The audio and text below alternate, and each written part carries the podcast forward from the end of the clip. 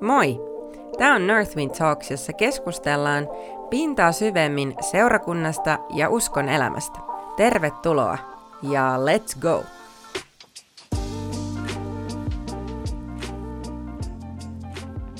Ai että, tässä sitä ollaan. Rahat ja henki.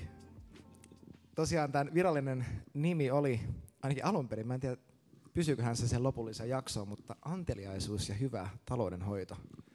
Me puhuttiin, että se voisi sen aiheen nimi voisi myös olla vaan raha. Rahat ja tavara. Rahat ja tavara, sika hyvä.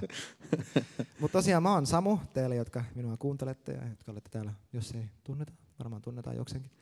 Yksi Northwindin pastoreista, mutta keitä te olette? Naiset ensin. Juuri näin. Mä olen Mesi Medeiros. Mitä te haluatte tietää? Miksi olet täällä? Mä olen täällä meidän toisen pastorin Saara Kampoksin kutsusta. Hän on ilmeisesti sitten nähnyt meidän elämää ja laittanut merkille, että hei, teillä toimii taloudenhoito. Haluatko sulle jakamaan? Come on. Joo, mun nimi on Mikael Meklin ja niin tosiaan Saara pyysi mua myös tänne näin. Saaralle terkkuja. Kyllä, ja shoutout. Ja sitten anteliaisuus oli se mun kulma tähän näin. Lähtäänpä heti aiheesta avaruuteen. Meillä on Suomessa vähän, miten mä sanoisin, rajallinen käsitys rahasta yleisesti. Mikä on mun mielestä ehkä viimeisen 10 vuoden aikana alkanut vähän ottaa tuulta siipiä alle. Ei ajatella ihan niin suomalaisesti enää. Mutta meillä on ollut aika rajallinen käsite mun mielestä siitä. Ja raha, varsinkin seurakuntapiireissä, mun mielestä heti kun aletaan puhua rahasta, niin pelätään, että onko tämä sitä menestysteologiaa vai että mihinkä tässä mennään. Siis mun oma lähtökohta on se, että mä oon mieluummin menestysteologi kuin menetysteologi. Jos pitää valita. Mutta joo. Kysymys pitkästi, mutta raha, uhka vai mahdollisuus? Mun mielestä kaikki on mahdollisuus. Kyllä rahakin on mahdollisuus. Haluttiinko tähän jotain? No niin. Joo. Kyllä mä niin kuin näen, että oli tilanne mikä tahansa, niin mahdollisuuksia aina on ja rahan kanssa sulla on itse asiassa vielä enemmän mahdollisuuksia. Että en mä nyt sinänsä niin kuin näe sitä itsestään niin kuin huonona asiana. Sitten on ehkä just se, että sit sun pitää oppia sitä taloudenhoitoa. Amen. Aasinsilta. Mä sanoisin myös, että se on ehdottomasti mahdollisuus. Se on myös mahdollisuus nähdä, missä oma sydän menee. Tsekata, että kuka mun Herra on, missä mun turva on. Että Jeesus puhui tosi paljon rahasta. Ja se voi olla kompastuskivi, mutta eihän se itsessään ole paha, mutta se vaatii tosi paljon sydämen linjausta sanan mukaan, jotta siitä tulee nimenomaan mahdollisuus ja niin kuin paras mahdollinen hedelmä. Joo. Ja siis toihan on tärkeä mun mielestä erotella se, että eihän Raamattu sano, että raha on kaiken paha alku. Sanoit, että rakkaus rahaa kohtaan on pahan alku. Tämä on niinku unscripted, mutta mistä voi tietää, jos omassa sydämessä on rakkautta rahaa kohtaan? Mistä sen tietää? Tämä on hirveän hyvä kysymys. Varmaan mä ajattelen ainakin näin, että sä niinku kumarrat tai pyllistät. Just. Ja siinä on Jumala ja raha. Yeah. Niin sit jos sä huomaat, että sun päätöstä ohjaa rahaa, eikä se mitä Jumalan tahto on sun elämän yllä, niin sit ollaan väärällä tiellä. Uff. Mitä on hyvä taloudenhoito? Mitä siitä tulee mieleen? Mesi. Mulla tulee siitä mieleen Mesi. Kun mä oon kuullut tämän storin, niin mulla tulee mieleen heti Mesi. Kysymys oli, että mitä on hyvä taloudenhoito? Joo, mitä se on? No mä sanoisin, että ihan lähtökohtana on ymmärtää, että kaikki on itse asiassa Herran. Niin kuin maa ja kaikki mitä siinä on Herran. Ja mun mielestä taloudenhoito on tosi laaja käsite. siinä on kirjaimellisesti meidän talous ja raha, mutta mä uskon, että tavallaan se kaikki, mitä Jumala on antanut meidän haltuun, meidän lähtien meidän kehosta, sielusta, ajatuksista, puheesta, ihmissuhteista, lahjoista, ajasta ja sitten ihan sinne rahaan ja omaan kotiin asti. Mutta se on kaikki niinku meille annettua, minkä kanssa me sitten navigoidaan joka päivä yksi päätös kerrallaan. Ja mun mielestä hyvä taloudenhoito on sitä, että me ymmärretään, että tämä kaikki on meille annettua lahjaa. Ja mulla on vastuu ja voima valita, mitä mä sillä teen niin kuin joka tilanteessa. Ja mä tulen, tää on vähän heviä, mutta mä tulen joku päivä myös antamaan siitä tilin Jeesukselle, että mitä mä olen kaikella tällä, mitä olen saanut tehnyt. Ja mä haluaisin vielä sanoa siihen, että hyvä taloudenhoito tapahtuu myös Pyhän Hengen kanssa. Että se ei ole sellaista hirveätä puskemista ja yritän tässä nyt itse pärjätä kaikkien omien sielujen solmujeni kanssa, vaan se on myös lapsen kaltaista riippumista isässä. Isästä puheen ollen, millainen jumalakuva sulla on iskästä tällä alueella? Miten sä koet, että se itse ohjaa sun suhtautumista, sun rahaan, tavaroihin, kaikkeen tähän? Mulla on ihan lapsesta asti ollut tosi syvä vakuuttuneisuus siitä, että Jumala on hyvä. Mä en edes tiedä, mistä se on tullut. Varmasti siis Pyhä Henki on sen avannut. Mutta mä en ole ikinä kyseenalaistanut sitä, etteikö hän olisi hyvä. Hän haluaa pitää musta huolta. Hänellä on aina mulle aikaa. Hän on niin turvallinen, niin luotettava, niin muuttumaton. Ja koska hän on mun isä, se tekee musta lapsen. Mä saan olla lapsen asemassa. Ilman orpoutta. Tavallaan mä en ole vaan oman onneni varassa. Mun mielestä jumalakuva niin kuin makes all the difference. Haluatko lisätä mitään?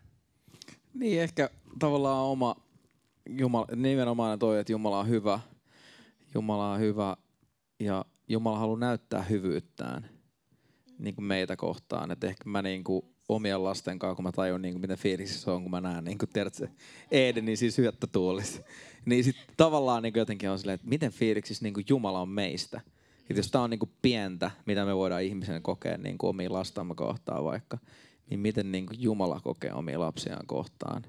Mä uskon, että me ei välttämättä oikein ikinä niin kuin saada sit kiinni, että kuin äärettömän tärkeetä ja kuinka iloinen hän on meistä. Mä uskon, että suomalaisten ilmeet olisi tosi erinäköiset tuolla kadulla, jos ne tajuisi, kuin fiiliksissä Jeesus on niistä. Come on. Se on tosi erinäköistä porukkaa. Yeah. Mm. Saanko mä heittää tuohon välin testimoniin? Joku siis 15 vuotta sitten suunnilleen. Mä kävelin vaan siis kaupungin kaduilla ja mietin Jeesusta. Ja mä en tiedä, nauranko mä ääneen, mutta mulla oli varmaan siis hyvin epätavallisen leveä hymy. Ja sitten yksi vastaan tuli ja niin kuin oikein pysäytti ja kysyi, että mun on pakko kysyä sulta, miksi sä hymyilet noin paljon? Niin kuin, se on totta.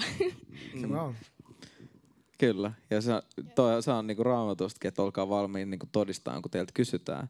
Ja tämmöinen just aiheuttaa sen, että ihmiset kysyy. Koska jos sä katsot niin kuin uutisia ja sä katsot kaikkea, mitä maailma tuuttaa, niin sä oot ihan leukarinnas. Mutta sitten jos sä tajut silleen, että elämä on Kristus ja kuolema on voitto, että tiedät sä, ihan saa mitä tapahtuu, mä lähden kirkkauteen, tiedät sä tästä. Että jos tänne menee kaikki ihan vihkoon, niin mä oon silleen, I'm sorry, tiedät sä niin kuin. Mutta mä menen isän luon, niin siinä on silleen hyvä olla. Siinä on hyvä olla, että on tilanne ympärillä mikä tahansa, niin kuin Paavalin vankilassa ja tälleen. Sulla on hyvä olla huolimatta siitä, mitä. Jotenkin musta tuntuu, että me helposti ajatellaan, tai kuitenkin eletään niin vahvasti tavallaan, nyt tänään on ollut huono keli ja H sanoi jo, että bye bye summer ja tervetuloa syksyyn. Meillä oli 2 päivän kesä, että se oli siinä, kiitos. Mutta tavallaan se, että kun mä huomaan, että itselläkin vaikuttaa tosi paljon silleen, että sit kun aurinko paistaa, niin sä oot silleen, että ippadappaduu, tiedät sä ihan, niin kuin, ihan eri mies. Että miten se ei oikeasti saisi olla niin, että miten sen pitäisi tulla niin kuin sisältä käsin. Ja just Raamatussa, kun katsoo, että miten kovissa olosuhteissa niin kuin opetuslapsetkin oli ja eli, Ja oli ihan silleen, tiedätkö, iloitkaa aina Herrassa silleen. Yep. Sä veet niinku perus, tiedätkö, subveit puputtavalle, tiedätkö, junnulle heittää jotain, niin sehän on ihan niinku, tiedätkö, raivoissaan. Tai siis silleen, että se, tää meidän niinku, se, että miten me suhtaudutaan asioihin on niin hirveän negatiivinen. Että me pitäisi saada jotenkin kiinni siitä, että kuinka hyvä Jumala on. Come on. Ja kuinka niinku onnellinen Jumala on meistä. Me ihan liikaa katsotaan niinku sitä, siihen meidän itseemme, että no miten mä oon nyt suoriutunut, että mä oon ollut vähän huono. Ja mä oon tehnyt kaikkea, mitä uskovaisen pitäisi tehdä. Ja mun olisi pitänyt olla sitä tolle ja tätä tolle. Ja evankelioida tota ja rukoilla toi jalan puolesta. Tai niinku antaa enemmän. Tai helposti meistä tulee se, että me mennään siihen niinku jäätävään suorittamiseen. Ja sit Jeesus taas katsoo, että siinä taas Martta painaa menemään. Kuka pyysi ja toinen vaan tiedäkö, otsakurtussa painaa menemään. Meanwhile in Finland. Joo, mutta me ollaan vähän se suorittajakansa, eikö se ole vähän silleen? No, me suoritetaan parisuhteita ja antamista ja me suoritetaan kaikkea mitä vaan. Sitten on taas vaan katsotaan, lisää suoritettavaa, no niin hyvä juttu, oli kiva käydä kirkossa. Niin tai ainakin menneet sukupolvet, mä en tiedä onko se enää niinku nuoremmilla sukupolvilla. Ei niin vahvasti. Ei ja kiitos Jeesus, se ei täällä Northwindillä. Täällä ollaan ihan Marjana siis tiedäkö. Muualla. Ihan muusta Suomesta puhuu. Just näin. Ei tietenkään kaikki kalasataman ulkopuolella. Ehdottomasti. Sivusitte vähän tätä aihetta kiitollisuus. Et siis mä näen itse silleen, että kiitollisuus se on ihan supervoima. Oh. Et se oikeasti erottaa niin kriittisellä tavalla maailmasta. Mm. Niin, mä en edes ehkä osaa muotoilla tuosta kysymystä, mutta miksi? Miten siihen pääsee kiinni? Tai sanotaan, että jos itse vielä huomaa, että omassa elämässä ei osaa olla vaikka kiitollinen niistä asioista, mitä mulla on, tai jää jumiin siihen, tiedätkö, instant-scrollaamiseen. Ja, siis, mä oon rehellisesti siis unfollown useita henkilöitä vaan siksi, että mä tajusin, että näitä ei mun elämässä yhtään parempaa. Älkää loukkaantuko kukaan, että kuuntelee. Siis, ja sä huomaat, että saa mua ei oo mun arki, että tarjoaa mulle fantasiaa siitä, mitä mun elämä voisi ja pitäisi olla. Mä voin ravaan tuolla Bora Boralla. Tee jotakin nomaditöitä pari tuntia viikossa. Ja sä kun oot media-alan, niin puolet sun frendeistä on lähtenyt menee, kun kaikilla on jotain someprojekteja. Niin miten kiitollisuudessa voi kasvaa? Miten Jumala on teet kasvattanut kiitollisuudessa? No mun mielestä hyvä on tunnistaa se, että murhe ja kiitos ei mahdu samaan mieleen. Sika hyvä. Se on ainakin yksi kans indikaattori, että jos huomaa, että oma mieli alkaa kelaa vaan negatiivista, niin on sille, että milloin mä oon viimeksi kiittänyt jostain. Musta tuntuu, että inhimillisesti me ollaan tosi virittäytyneitä näkemään se, mikä puuttuu, se, mikä on negatiivista. Jossain määrin se ehkä huutaa kovempaa kuin ne asiat, mitkä on hyvin. Yeah. Mutta musta se on yksi avain kiitollisuuteen, on se, että vaikka me tunnistetaan, että okei, että taivas ei ole vielä maan päällä ja että okei, tuossa me vielä odotan läpimurtoa, mutta että sen keskellä tietoisesti myös fiksaa silmät siihen, no ensinnäkin kuka Jeesus on, koska hän on aina sama, hän on aina hyvä, hän on aina kiitoksen arvoinen, niin kuin ihan oikeasti, että se ei ole vaan sellainen teologinen heitto. Plus me voidaan katsoa, että no mitä hän itse asiassa on antanut myös hyvin konkreettisesti, että mulla on kengät jalassa, mulla on vaatteet päällä, mä olen syönyt tänään, mulla on ihmissuhteita, mulla on niin valtavasti hyvyyttä. Ja sitten jos on vaikka joku perus vaikka lohjennut kynsi, niin se voi viedä kaiken fokukseen silleen, vaan sattuu sormeen. Ja se on vain yksi juttu kaiken sen niin kuin sadan siunauksen keskellä. Ja se on naurettavaa, miten se yksi ääni sieltä silti niin kuin näkättää kovempaa. Niin meillä on myös niin kuin, vastuu ja mahdollisuus ohjata meidän mieltä, että mitä kelaa me lähdetään pyörittämään. Kuka saa meidän huomion? Miten sitä ohjaa? Sanotaan, hyvä kysymys. Että mä istun lauantai-aamuna kotona ja katon meidän kämppää tai mun vaatekaappia tai mitä ikinä. Ja mä vaikka lähtisin vertailemaan tai mietin sitä, että mitä mä tarvin lisää tai jotenkin lähtisin tohon kehään. Niin mitä silloin tekee? No mä lähtisin ensin kääntää katsetta Jeesukseen, kiittää sitä, kuka hän on. Koska me ei olla niinku vailla isää silleen, että apua mun pitää itse vaikka hankkia mun vaatteet. Mun pitää itse varmistaa, että meillä on kaikki, mitä me tarvitaan, koska se on Jumalan lupaus antaa meille kaikki, mitä me tarvitaan. Ja mä saan luottaa siihen, että se on tulossa, jos ei se vielä näy. Mutta sen keskellä, niin siis usko on sitä, että me kiitetään siitä, mitä me ei vielä nähdä. Se on sitä todellisuutta, mitä ei vielä niin kuin ns. Ole, mutta me saadaan ojentautua sitä kohti. Mä en tiedä, miten se on mahdollista, mutta mulla repes 3 housut yhtenä päivänä. Wow. 3 farkut. Se on kyllä get behind me, record. You were behind me. Joo. Ekat tokat. Mulla repes tänään farkut. Sikotaan tuli pieni sellainen, että daddy, mä tarvin kotousuja. Oli vielä tyyliin silleen alkukevät, et ei voinut vetää sortseis vielä.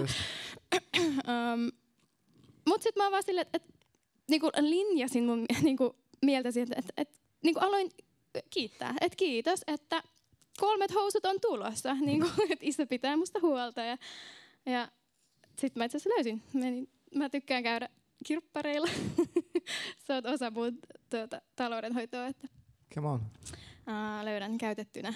Ja sit mä ostin 3 housut niiden tilalle, mitkä repes. Ja, joskus on käynyt niin, että jotain, mä tiedän, menee pilalle jostain syystä, ja sitten vaikka saan vastaavan tai paremman lahjakselta tai ystävältä. Tai niinku, et niitä virtoja on monia, minkä kautta isä voi tuoda. Yes. Mutta se, että mun odotus ei ole niinku orpana siitä, että mun pitää itse fiksata tämä, tai pelko siitä, että multa jää puuttumaan, vaan mun odotus on isässä, että hän haluaa pitää musta hyvän huolen, ja niinku, mulla ei ole hätää tässä odottaessa.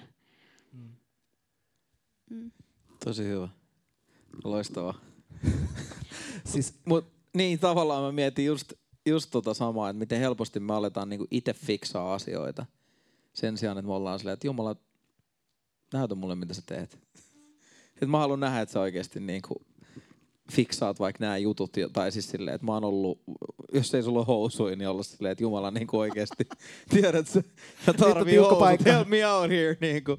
Mutta tavallaan, että sä tuot ne kaikki asiat silleen Jumalan eteen, että ei sun tarvi olla silleen, että no mun pitää vaan niinku figure it out tavallaan, vaan että se lähtökohta ja sitten ehkä se ajatus aina, että kaikki mitä mä saan, ne tulee just Jumalalta, että se on niinku jokainen hyvä anti tulee teidän taivaalliselta isältä niinku Raamattu sanoo. Mä uskon, että se on niinku, se on Jumalallekin tosi tärkeää, että me ajatellaan, että no me ollaan niin taitavia ja tiedät, että me pystytään tehdä fyrkkaa ja me itse ansaitaan omat juttumme, vaan se on sellainen, että ei kun Jumala antaa niin kuin sitä, mitä me saadaan. Ja mun mielestä se pitää sut niin kuin kiitollisena, koska sä ymmärrät, mikä se lähde on. Tavallaan, että sä tajut, että tää tulee kaikki Jumalalta, että se ei tuu mun vaikka pomolta tai jostain Kelalta tai mistä nyt ikinä kellekin tulee tavallaan se raha, vaan niin kuin Jumala on se, joka on luvannut pitää musta huolen. Ei kukaan niin kuin ihminen voi taata sitä toiselle. Ja Raamattu puhuu itse asiassa tosi paljon tuosta, että raha on katoavaista. Et niin kuin se iPhone on se emoji, missä on rahatukku, millä on siivet. Se on oikeasti se Raamattu. Se on aika fakta. Siis Raamattuhan sanoo, että riches take up wings. Se on just kyllä. Kerrankin Apple vetää jotain Raamatusta. Mutta siis toi Jumalakuva, mistä puhuitte, tai se, että kaikki tulee hänelle, mitä hän on antelias, niin onko teillä aina ollut ton tyyppinen Jumalakuva, vai onko se ollut jotenkin kasvu siihen, vai? No mulla oli ehkä vähän silleen, että silloin kun oli niinku junnumpi, niin jotenkin seurakunnissa vaikutti tosi sellainen, mulle tuli ainakin sellainen, että vitsi se on PA, että Jumala on broke. Nämä kirkot on broke, kaikki tyypit on broke, God is broke. Niin, ja sitten tavallaan, koska meillä oli vaan silleen, se ajatus oli vaan silleen, että Jumala lähettää vaan kaikki lähetystyöhön jonnekin, tiedät sä, Saavimajoihin ja tiedät sä johonkin ihmissyöjien patoihin, tiedät sä, niin siinä tuli ehkä vähän semmoinen, että en mä tiedä, että mikä se on se, silleen, että onko se God's plan niin kuin aina sitten kuitenkaan tollanen. Et sit taas kun mä aloin itse vielä enemmän lukea Raamattua, niin sit mä aloin hahmottaa, että okei, niin että itse asiassa Jumala ei ole tarkoittanut meitä niin kuin Edeniin. Mitä sieltä niin kuin puuttuu? Eihän sieltä puutu mitään. Sitten mä katsoin, että okei, niin kuin, Jumala seuraavaksi, tiedät, se viedään, se haluaa viedä Egyptistä luvattuun maahan. Et se on se, mistä sä haluisit niin hänen omansa. Ja sit, okei, ei ne nimeni siellä, mutta nyt tiedät, se luvattuun maahan. Ja sitten sen jälkeen hän haluaa, että me päästään taivaaseen ja millaista siellä on. Et noi on ne kaikki, niin tiedät, se Jumalan ympäristöt, mitä Jumala on sille, että okei, me olkaa tässä, olkaa tässä. Sitten on okei, tulkaa tänne, tiedät. Se on silleen, että te ette pysynyt tuolla, ettekä tuolla, tulkaa tänne. Se on se viimeinen tavallaan etappi. Mutta sitten kun mä katson, että mitä se on, mitä taivas on täynnä. Just. Et ei siellä ole niinku puutetta mistään. Siellä on terveyttä, siellä on kaikkea. Se on niinku overflow of all the good things. Niin tavallaan sit, että kuinka sä elät sisäisesti siinä maailmassa koko ajan, niin kuin Jeesus eli. Jeesuksellahan ei sinänsä niin kuin maallisesti elämänsä aikana ollut niin kuin mitään sellaisia rikkauksia. Mutta mä uskon, että se oli tavallaan jotain, mitä se kantoi vaan niin vahvasti. Et se on ihan sama, niin kuin mikä kello sillä on ranteessa tai mitkä tohvelit sillä on jalassa. Se on vaan niin sisäistä se Jumalan valtakunta, että se on ihan silleen täysin toissijasta. Tämähän on kaikki off-script, kaikki tämä, mutta siis mä oon kuullut mainittavan siitä, että miksi sen siitä, onko se suomeksi tunika, miksi siitä heitettiin arpaa? Joo, se oli arvokas. Se oli arvokas, että se oli niinku bossi. Joo, ja kyllä niillä olikin oikeasti fyrkkaakin myös sit siinä, kun ne kantoi niitä rahojaan mukana, että kyllä niillä oli oikeasti pinkkaa, kun ne mietti silleen, että hei, mennäänkö me ostaa näille kaikille leipää, että kyllä sulla on pitänyt olla sellainen vaihtoehto, että sulla on myös rahaa siinä. Joo, ja siis se, että mietit, jostain vitsi Kiinasta tulee jotain kuninkaallisia karavaaneja. Kyllä. Niin Jeesuksella on kuitenkin ollut toi aika hyvä silleen niinku investment capital. Niin kyllä. Siihen alkuun. Et ei se niinku ihan peilaa. Ja silloin oma CFO on ollut Juudas, mutta se vähän peilaa. Niin kyllä. Se vähän mukas sit se homma loppumetreillä. Miten tässä kun puhutaan taloudenhoidosta ja siitä, että mä en osaa muotoilla tätä kysymystä. Mutta melkein kysyy jotain muuta ensin. Hypätään aivan eri aiheeseen, koska mä en osaa kysyä. Hypätään ihan mihin vaan. Mä oon valmis hyppäämään. Okei, anteliaisuus. Onks matka anteliaisuus, onko se ollut teillä matka vai onko se ollut jotain, mitä te olette hiffannut alusta alkaen? Ja niin, tää aihe yleisesti, koska siis mulle esimerkiksi kymmenysten antaminen ja anteliaisuus on kaksi aivan eri asiaa. Niin mä en pidä silleen, että hei, mä annoin 10, että mä olen antelias. Niin, kyllä. Super sacrificial. Kyllä. Mä en niin kuin laske sitä edes, Henkko. Ja anteliaisuuden kanssa, musta tuntuu, että me ollaan tosi paljon meidän elämässä, me ollaan nähty ja saatu kokea sitä, mitenkä, siis kuinka siunattua se on esimerkiksi, kun anteliaisuus sattuu vähän. Kun se vähän tuntuu silleen, en mä tiedä. Tuntuu hurjalle. Niin, tuntuu vähän pistää. Kyllä. Jossain. Niin, kertokaa teidän matkasta ton kanssa. No, mulla oli sille ehkä semmonen niinku, mä opin varmaan yläasteikäisin, mä tein kesätöitä ja mä olin jossain sunnuntai-kokouksessa, mä näin kun iskä laittoi niinku seteleitä niinku sinne koppaan ja sit mä rupesin kysyä sille, että mikä toi on niinku, että miksi laitat tiedät sä tonne rahaa ja tälleen ja silloin mä niinku opin 10 ja sit silloin mä jo päätin, että niinku, että mä tuun aina maksaa 10. Että se on käytännössä ollut semmoinen, mikä on ollut niin semmoinen perustandardi. Ja sitten mä oon jotenkin ajatellut tälleen, että mä haluan rakentaa sen talouden niin kuin vakaalle ja varmalle pohjalle tavallaan. Niin sitten mä ajattelin, että se on paljon vaikeampi, että se on paljon helpompi aloittaa nyt, kun mä oon nuorempi. Että tää on mun perussääntö ja tälleen mä niin kuin elän mun elämän.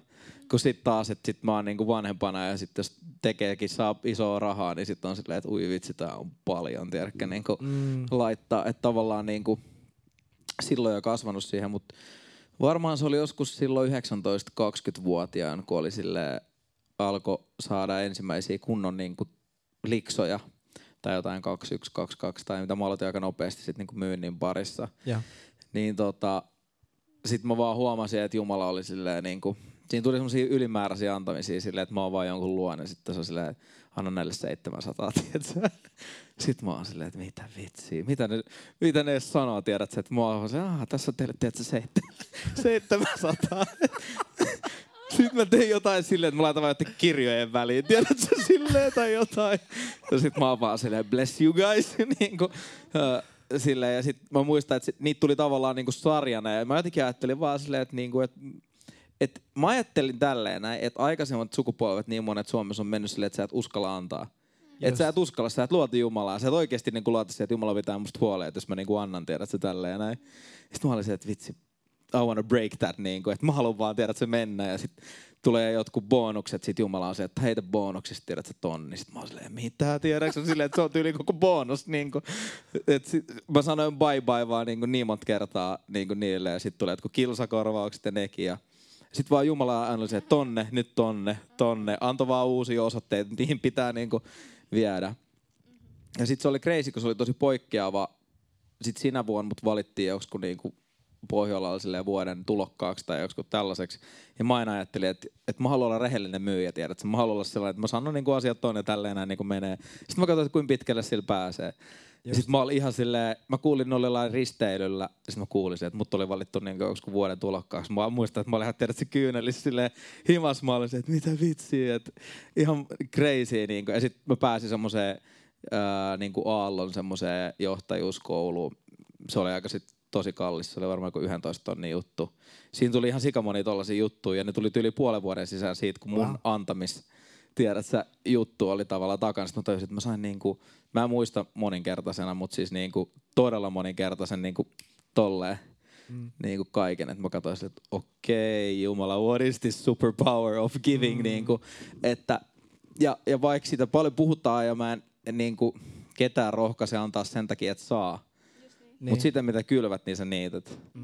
Että jos sä niinku, jos sä annat, ja Jumala sana sanoi, että se antaa niinku tässä ajassa 100-kertaisesti, niin en mä jos mä katson pörssejä ja muuta, niin en mä paljon parempaa sijoituskohdet löydä kuin Kingdom, että tavallaan, että mitä sinne vaan pystyy kylvään. Niin. Ja sit on ehkä silleen myös, on kyllä ollut lähelläkin sit sellaisia niinku kristittyjä liikemiehiä, missä on nähnyt, että kuinka rajusti ne tiedät, sä antaa kirkolle ja siunaa, niin sitten on tietysti nähnyt, että miten rajusti Jumala siunaa heitä, että on nähnyt siinä sellaista yhtälöä myös, että aika mahtavaa, että niin se on musta hyvä, kun aletaan puhua antamisesta, niin sit tosi monet on silleen, että niin, että joo, että se on, että sä voit antaa just silleen rahaa tai aikaa tai jotain. Mä oon silleen, että niin, totta kai, mutta on enemmän rahaa, että kun siinä tulee aina se, me aletaan puhua silleen, että joo, mutta aikaa ei saa takaisin ja mä sitä ennemmin annan tälleen näin. Sekin on niinku hieno juttu, että, mutta ehkä se menee, mä en tiedä, onko mä vähän vanhoillinen, että sit mä ajattelen, että joo, mutta koita sitä rahan antamista, kato miltä se lähtee tuntuu, että vähän sama kuin on niinku paastoin, niin sitten jengillä on silleen, että joo, mä paastoon, tiedät sä, Fortniteista. Mä oon silleen, koita paastoa vähän safkasta, että kato miltä se tuntuu, tiedät sä. Niin. Et se jotenkin laittaa eri jutut ehkä liikkeelle tai silleen, että semmoista samumaista alkukantaisuutta. Joo, todellakin. Love it. Niinku takaisin Edeniin.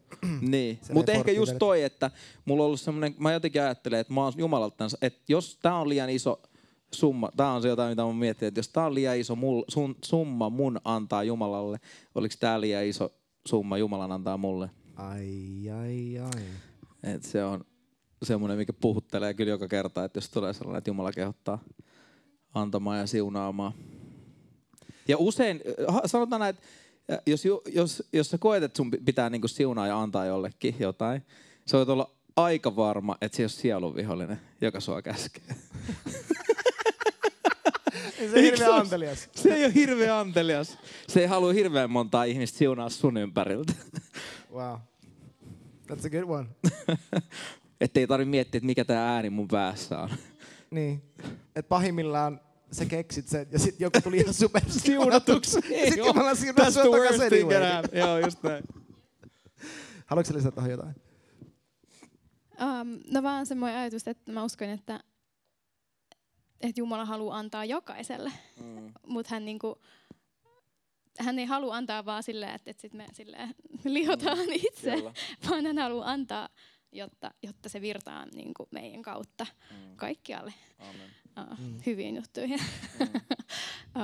Mutta hän just testaa silleen, niin kuin sä sanoit, että oliko tämä Jumalalta liian iso summa antaa mulle, niinku, että me saadaan myös itse vaan vaikuttaa siihen, niinku, että paljon Jumala voi meille uskoa, missä meidän luonne on, miten paljon rahaa on liikaa rahaa, että just, että ne pyllistetään Jumalalle ja palvotaan sitä rahaa, vai niin kuin päinvastoin, että mä uskon, että Jumalan sydän on antaa, mutta hän ei halua antaa yli meidän kapasiteetin, koska hän myös välittää meidän sydämestä ja sielusta, ja hän ei, niin kuin, hän ei kiusaa meitä niin kuin yli meidän kapasiteetin. Hän ei halua, että me niinku langetaan, että hän ei heittele vaan sille miljoonia jokaiselle, koska ja toi on mun mielestä, kyllä, ja toi on mun mielestä niin hyvä se ajatus, koska kyllähän sä näet lapsista, kun sä puhuit just siitä kiitollisuudesta. Että jos sä huomaat, että tässä on kyllä kadonnut kaikki kiitollisuus, että nyt tuodaan jätskitötteröä ja nyt tuodaan pehmolelua ja aina alkaa kitinä vaan, että mutta mä haluun tonne, kun mä haluun sittenkin tän ja missä mun viikko on ja silleen, sä oot ihan typerä. Sitten on okei, tälleen käy, kun sulle antaa, niin kuin, että joo, pidetään vähän taukoa tässä, että annetaan tilanteen rauhoittua, että katsotaan, kun sukkaan rupeaa tulee reikään, niin sit rupeaa varmaan niin kuin, niin tilanne paranee. Mutta onhan se vähän se, että kyllä niin kuin kiitollista ihmistä on helpompi siunata varmasti. Semmoista yhtäläiset. Sen takia mäkin tsekkaan myös mun, että onko mä kiitollinen, että mistä mä valitan tai valitaanko mä sit. Tosi helposti tulee se, että miten mä valitan tällaisesta jutusta, tiedät sä, että kuin siunattu. Niin kuin silleen, jos mä oon se, että mä oon terve, mä istun tässä, tiedät sä, lämpimässä, mun ei tarvitse miettiä, että joku tulee kohta tuosta ovesta ja tiedät sä, ratsaa meidät tai uhkaa mun henkeä tai jotain. Mulla on niinku kaikki hyvin, saadaan täällä lämpöisesti, tiedät sä, lätistä mikkeihin, että kyllä tää niinku kristittyjä historiassa aika historiallista niin kuin herkkuu olla. Istua sohvalla. Tehdä podcastia. Kyllä Paavali olisi katsonut, että aika huikea mihin tämä menee. Niin, siis mä Henkko näen silleen, että et mukavuus on tietynlainen uhka. Tai siis mä muistan, mä katsoin yhtä dokkaria, vainotusta seurakunnasta. Muistaakseni mä luulen, että se oli Lähi-idästä.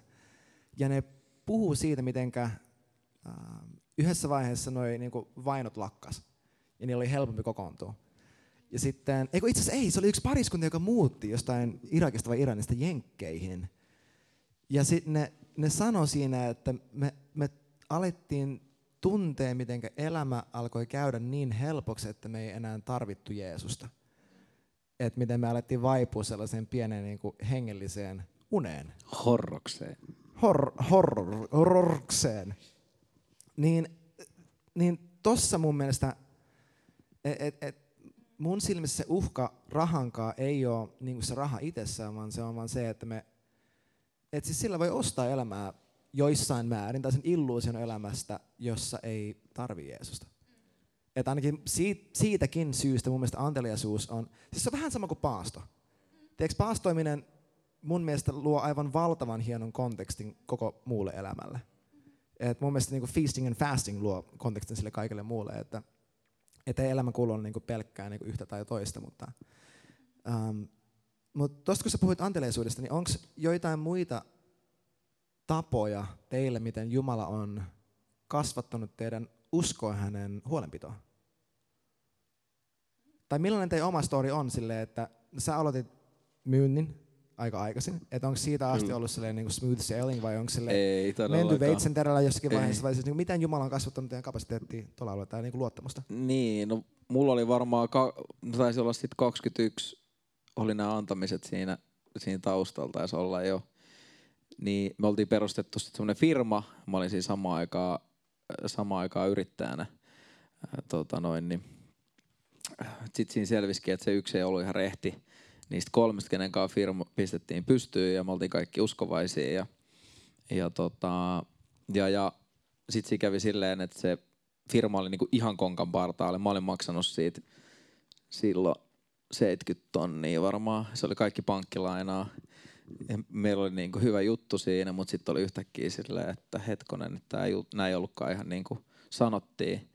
Sitten tuli silleen, ja mä koin vielä silleen, että mulla oli tosi silleen leposenkaan silleen, että okei, tiedät, se tehdään tää. Sitten seuraavalla viikolla mä kuulen vaan, että tää firma on menossa konkurssiin. Wow. Mä oon 4 päivää sitten siirtänyt ton rahasumman. Sitten mä oon silleen, että mulla on just ostettu meidän ensi asunto ja mä oon niinku ihan, mä oon silleen, että mennäs me konkkaan anskunkaan, tiedät sä. Wow. Ihan crazy, niinku. Ja sitten samaan aikaan siis se tyyppi oli vielä pastori, se business-tyyppi. Niin siinä oli silleen aika lailla shots fired, että mitä tässä niinku tapahtui. Ja sitten me oltiin tosi niinku kiikun kaakuja. Se oli itse asiassa tosi niitä aikoja, kun me tutustuttiin Kampoksiin. kanssa. Mä muistan, että me oltiin Brasiliassa sit niinku käymässä. Sit se, mitä mä niinku päätin, siinä meni ehkä joku viikko tai jotain, että mä olin silleen ihan niinku, mä olin varmaan jossain tiedä, että psykoosisti. Mä olin silleen shokissa niinku, silleen mitä tapahtuu niinku. Se lyhennys oli silleen niinku tyyliin lainan takaisinmaksun verran, tiedät se joku melkein 700, 800, 600 tai jotain niinku. Niin, että mä oon silleen, että mistä mä ton niinku rahan vedän ja tota noin niin. Mut mä muistan, että sen viikon jälkeen mä niinku päätin, että Jumala pitää musta huolen. Se pitää meistä huolen. Sitten mä olin vaan silleen, että mä päätän, mä vaan mennään eteenpäin mun elämässä. Niin kuin, God is gonna fix this. Ja sit sen jälkeen syntyi itse You Turn Youth, sit syntyi niin kuin, Ian Boys ja sit alkoi niin kuin Immanuel. Ja mä ajattelin, että jos mä olisin jäänyt kiinni siihen, niin. Mä olisin ollut vaan se, mun pitää fiksaa tää. Mun pitää niinku tehdä, että mä en keskity enää mihinkään muuhun, kun että mä hoidan tän näin.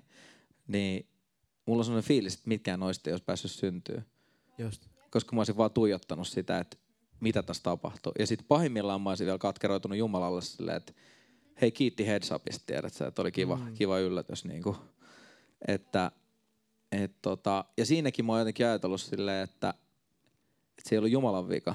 Se on ihmisen vapaa tahto. Just. Se kaveri oli niinku käyttänyt omaa vapaata tahtoa väärin ja sit niinku se on, ja mä jotenkin niinku ajattelen, kun siinä sit sillä tuli tiedät, sillä tuli avioero ja kaikki sillä meni kämppä ja niinku koko setti ja mä vaan koin, että mun ei kuulu sit niinku tavallaan mä olisin voinut oikeusteitse mennä niinku sen perään ja kaikkea sitten niin, kuulin vaan, että se toinen kaveri oli se, että mitä vitsiä, että et sä nostat tästä mitään niinku syytettä tai mitään juttua, mä oon vaan silleen, että ei, että God is gonna handle this. Come on. Ja sille ja sitten on vaan saanut nähdä, että mä jotenkin ja sitten mä ajattelisin vielä tälleen, että se mun 72 tonnia oli uhraus Jumalalle. Come on. Et mä niinku tavallaan kylvin sen uskossa. Mä ajattelin, että tää on niinku tiedätkö, mä tein sitä mitä mä koin, että mun pitää Jumala edes tehdä. Mä tein sen. Ja sitten mä oon silleen, että God's gonna take care. Joo, ehkä sieltä on tullut sit semmonen niinku rauha asioihin, että God will work it out. Että, ja sitten on ollut monia tavallaan tommosia tilanteita, vaikka sit on tullut jotain, jotkut tiedät se mätkyt, mä olin yrittäjänä yhdessä vaiheessa, ja sit tuli aina jotain niinku silleen, että ai mitä vitsiä, tulee jotkut tiedät se 4 tonnin jälkilöylyt, ja mä oon silleen, että mistä nää, tai joku 2 tonnin erää, mä oon silleen, että mistä nää löytyy. Ja sit ja usein mä olin silleen, että mä mietin tuolta, ja totta kai Jumala on antanut meille myös aivot, niinku, että niitä voi myös käyttää. Niin kyllä mä yritin niinku miettiä sinne, että mikä se juttu on. Ja sit mä vaan koen, että mä jätän tämän Jumalan, että mä en niinku keksi, että en mä voi lähteä tiedätkö, keskellä talvea mitään puolukoita poimia ja alkaa, tiedätkö, meidän torille, tiedätkö, niitä kuskaa. Ja sit tulikin, niinku, ne tuli aina niin ihmeellistä reittiä, että mä en olisi ikin voinut kuvitella, mistä ne tuli. Tai tavallaan niinku, että koska tota reittiä ei ikinä aikaisemmin rahaa ollut tullut mun luo. Niin sit mä vaan tavallaan aloin silleen, että okei Jumala, niinku, nämä talousjutut on selkeästi niinku sun juttuja, tiedät sä, että you got me. Niinku, melkein niinku hän tietää, mitä tehdä. Niin, just näin. Joo. Joo, ja just jotenkin se, että pyrkii, ettei anna minkään niinku pelon hallita niinku sitäkään osa-aluetta. Antaa niinku Jumalan rakkauden niinku tulla täysin sille osa-alueelle ja sille. Mä oon huomannut myös, että jos on niinku kuiva aika elämässä, tuntuu, että hengellisestikään ei oikein asiat etene tai niinku ei jotenkin asioita ei tapahdu. Ja taloudellisesti ollaan jumis. Niin mä oon huomannut, että antaminen on aika usein David's key. Niin kuin avain siihen, että asiat lähtee niin kuin virtaamaan. Sä avaat sun kotiovia, tiedät sä kutsut jengiä sun luossa, tiedät sä laitat niille kanaa ja, tai mitä ikinä. Niin kuin, ja sit kun se anteliaisuus ei tarkoita sitä, monethan ajatellaan, että sulla on sikan rahaa, kun sä annat, tiedät sä tolleen. Että nyt sä tarjosit kaikille vaikka pizzat. Sit sä oot vaan silleen, ei mulla oo. Tiedät sä, voi olla, että tästä porukasta niin mulla on eniten miinusrahaa tai mitä ikinä. Ja. Mut niinku mun mielestä, kun se on vaan niin kuin se on se sydän. Se on se elämä, mitä sä haluat elää. Niin kuin silleen, muita varten. Ja siis anteliaisuus on niin voimallista, että siis jos mä voin väliin kertoa todistuksen. Mä muistan, mä kävin mun kaverin kanssa tai mun kollegan, mun aiemman yrityskumppanin kanssa lounaalla, yhdessä lounasravintolassa, tästä varmaan ehkä 6 vuotta aikaa. Ja mä tykkään, aina kun pystyy, kun menee jonkun kanssa syömään, niin lähtökohtaisesti aina, siis mä haluan olla se tyyppi, joka tarjoaa kaikille, aina. Sillä ihan sama, mitä Tili sanoi, jos mä menen lounaalle, niin mä budjetoin silleen, että onko mulla varaa maksaa mun ja sen, on, mennään vaan. Että mä haluan elää sillä tavalla. Niin silloin mä tein vielä silleen, että mä maksan sen oman lounaan, mä maksan mun kaverin lounaan, ja sitten mä sanoin, että hei mä maksan, koska se on lounasravintola, eli kaikkihan tulee sisään ja tilaa saman jutun, silleen lounas yhdelle. Niin mä sanoin, että mä maksan lounaan seuraavalle tyypille, joka tulee ja tilaa lounaa. Ja me mentiin joskus, olisiko se ollut joskus 11 aikaa. Ja me istuttiin siinä, me syötiin, palverettiin samalla. Me ollaan siinä joku 45 minuuttia, ja se tarjoilija, tai se tyyppi, joka oli kassalla töissä, tulee 3 vartin jälkeen silleen kyyden silmäkulmassa kertoo, että by the way, että siis tämä mitä te teitte oli ihan mieletöntä, että siitä asti, kun sä tulit sisään, jokainen asiakas on maksanut seuraavalle tyypille lounaan. Et mieti kuinka monen ihmisen käsitykseen rahasta pystyy vaikuttamaan pienellä. Pienellä, mitä se on, joku 10-11 euroa. Haluaisitko sä lisätä Mesi siihen, mitä Jumala on kasvattanut, venyttänyt?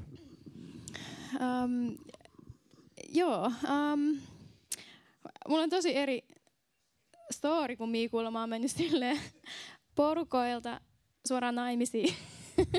Silleen isänhoidosta aviomiehen hoitoon. Totta mäkin. Joo, 19 naimisiin. Go. Sitten mulla oli sellaiset 3 vuotta, missä niin kuin lukion jälkeen, että mä en halunnut lähteä vaan semmoiseen oravan pyötään, että pakko nyt mennä. Opiskelijat tai pakko mennä töihin, vaan mä oon silleen, että mä liikun vasta, kun isä puhuu mulle, että minne. Ja se meni kyllä aika täysin vastaan meidän kulttuuria. Ja haastoi sen, että kuka mä oon nyt, kun mä en niinku, mä en voikaan sanoa, että mä opiskelen kauppiksessa tai mä oon töissä tuolla. Mä oon se, että no hei, mä oon Mesi ja piste. Ian voi aina sanoa siihen. Ei mulla mitään muuta merittiä, mutta mä oon tän ikäinen, tiedätkö? Mesi vaan vaimo, kotivaimo. On tääkin jotain, mä oon selvinnyt näin pitkään, come on. Mutta niin tästä syystä ei myöskään ollut tuloja, jo niin mulla antaa. Mutta tietysti meillä avio parina oli. Yksi, mitä mä silloin valitsin tehdä, miltä mun antaminen näytti, oli se, että mä en nostanut kelatukia, niin sille, koska se oli mun valinta. Okay. Niin kuin, etsiä Jeesusta mun ajalla. Ja olisi nyt ollut jotkut varmaan lisät, mitkä olisi tavallaan kuulunut mulle, mutta mä valitsin, että niin kuin, no hei mä annan tällä, niin kuin, että mä en vaan silleen vedä jokaista penniä mulle, just, vaan luotan, että kyllä isä niin kuin pitää meistä huolta. Ja hän piti. Ja sitten mä olin opiskelija joku 3 vuotta ja sitten kotiäitistä sen jälkeen 5 vuotta, niin on hyvin eri story täällä, ei ole ollut yrityksiä ja tonneja, mutta mä sanoisin silti, että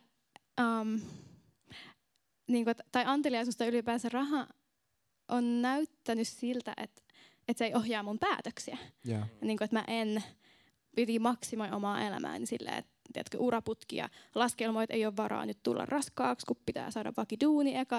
Niin et mä peruuttaisin vielä niin kuin siitä, että palkka on tullut tilille niin kuin siihen, että mikä ohjaa mun päätöksiä. Niin kuin, että mä haluan, että isän ääni, isän aikataulu, niin kuin kuuliaisuus hänen äänelle. Ja sitten niin kuin oli raha, mitä oli. Mutta mä en tiedä, onko mulla sokeita kohtia. Mutta mä en tietenkään koe, että rahalla olisi sellaista niinku edes, mitä se edes on? Se on niinku mun olo, että it's just a number. Ja niinku musta, että mun mieli on paljon enemmän silleen, että mikä on ikuista, mikä kestää, niinku, että Jeesuksen intohimo oli ihmiset. Ja niinku, että ihmiset on ikuisia. Ne 3 vuotta, kun mä en mennyt opiskelemaan, niin mä huitelin tuolla kaduilla kertoo ihmisille Jeesuksesta. Mä sanoin, että you're eternal, mä haluan investoida teihin, koska niinku, te tuutte mun kanssa parhaimmassa tapauksessa taivaaseen. Ja silleen, että okei, mä voin opiskella ja saada diplomeja, ja mitä mä sitten niitä Jeesukselle heiluttelen. Silleen, että kato, mä oon diplomi-insia, tohtori, are you proud of me? Se on varmaan, no vois olla, jos hän pyytäisi, mutta kun mä en ole kokenut, että hän pyytää, niin sit, en mä tiedä, musta, mä oon vähän erilainen. Mutta mun mielestä toi on niin sairaan tärkeetä, koska tavallaan se on niin silleen, kun Jumalalla on jokaiselle niin oma tie. Totta kai niin kuin maailmalla on se, maailma ihannoi tiettyä tapaa elää tai olla. Mutta kun se ei ole niin kuin missään kytköksessä siihen, että kuinka sairaan hyvältä susta tuntuu niin kuin Jeesuksen kanssa, kun sä teet just sitä, mitä sä koet, että sun kuuluu tehdä. Ja sit joku voi katsoa toista ja toi vitsi, toi on turhamainen, että mitä toi tuolla on. Niin niin. Mutta tavallaan niin kuin se, että kun kukin meistä eläisi vaan superrohkeasti sitä, mitä kokee, että Jeesus kutsuu elää. Ja sit kaikki oltais vaan niin kuin fiiliksissä toistemme tiedäkseen jutusta. Jep. Ja kun mäkään en ole käynyt ikinä mitään koulua. Niin. Mä oon niin kuin meidän perheestä aina, että meillä on kaikki muut käynyt jonkun yliopiston. Mä olin silleen niin kuin AMKs varmaan 6 kuukautta ja mä olisin, että ei vitsi, mä en jaksa tätä, tiedätkö? Koko ajan ryhmätöitä ja tehdään kyselyt jossain Prismassa silleen, miksi valitsit ton tuotteen? Silleen, mä olisin, että ei vitsi, mä haluan himaan täältä. Niin se oli. Ja sitten toinen vaihto oli jotain akateemista opiskelua 5 vuotta ja sitten ehkä päästä sen kautta duuniin. Mä olisin silleen, että ei. Jumala avaa nyt ovet tästä johonkin, tiedätkö? Nyt otetaan jostain narusta kiinni ja ruvetaan vetämään, katsotaan mitä tapahtuu. Ja tuosta just niinku huomataan, että meillä on tosi erilaiset elämät, niin se, että, ja mitä sä viittasit siihen someen ja muuhun, että et ei vertailla, katsella sille itseemme ja toisiimme, vaan silleen, että niinku, et mitä, jos valtakunnassa on mitään mittaria menestykselle, niin mun mielestä on kuuliaisuus ja se, että sanonko mä Jeesukselle kyllä siihen, mitä hän mua pyytää. Kyllä. Ja sitten jos joku, niinku, että ei edes mitata silleen, että no, kuka nyt on niinku, missäkin töissä ja saanut paljonkin just rahaa. Ja niinku, pahin on ehkä silleen, että on niin laiskaa, että ei tee töitä. Niin, kyllä. Ja sitten kuitenkin niinku, tietää, että ei se ole sekään. Niin, että et jotenkin se ymmärrys siitä, että silleen seurakuntana me ollaan kaikki samassa veneessä, samaan suuntaan. Ja se, mitä jokainen yksilö saa, niin se on kaikkien rakennukseksi. Ja se on niinku...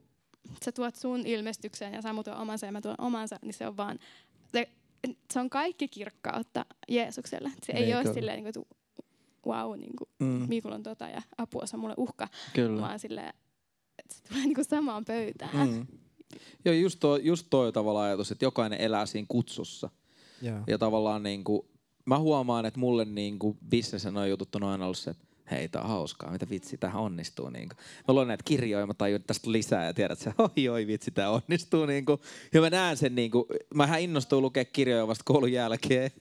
Et kun mä olin koulussa, mä harjoitellaan jotain sienirihmastoa, mä oon silleen, pidän siitä esitelmää, mä oon se, että mä en todellakaan halua puhua julkisesti missään, kun mä selitän jostain, tiedät sä niinku, no just jostain metsän sienistä. Ja sitä mä muistan, kun meillä oli vaihto-oppilaista Kaliforniassa, sit se on silleen, mä oon tekemässä jostain koivusta, jotain tiedät sä hirveet jotain mappia siinä. Sitten on se, että onko susta tulos isos puu vai mitä sä iso meinaatte ja miksi sä tollasta harjoittelet? Mä oon silleen, että tää on maailman paras koulutusjärjestelmä meillä Helsingissä.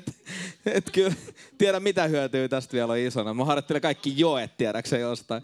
Mut silloin mä tavallaan niin tajusin, kun mä pääsin koulusta, että kun mä rupesin... Sori. Tää tulee avautuminen, te kuulette nyt kaiken.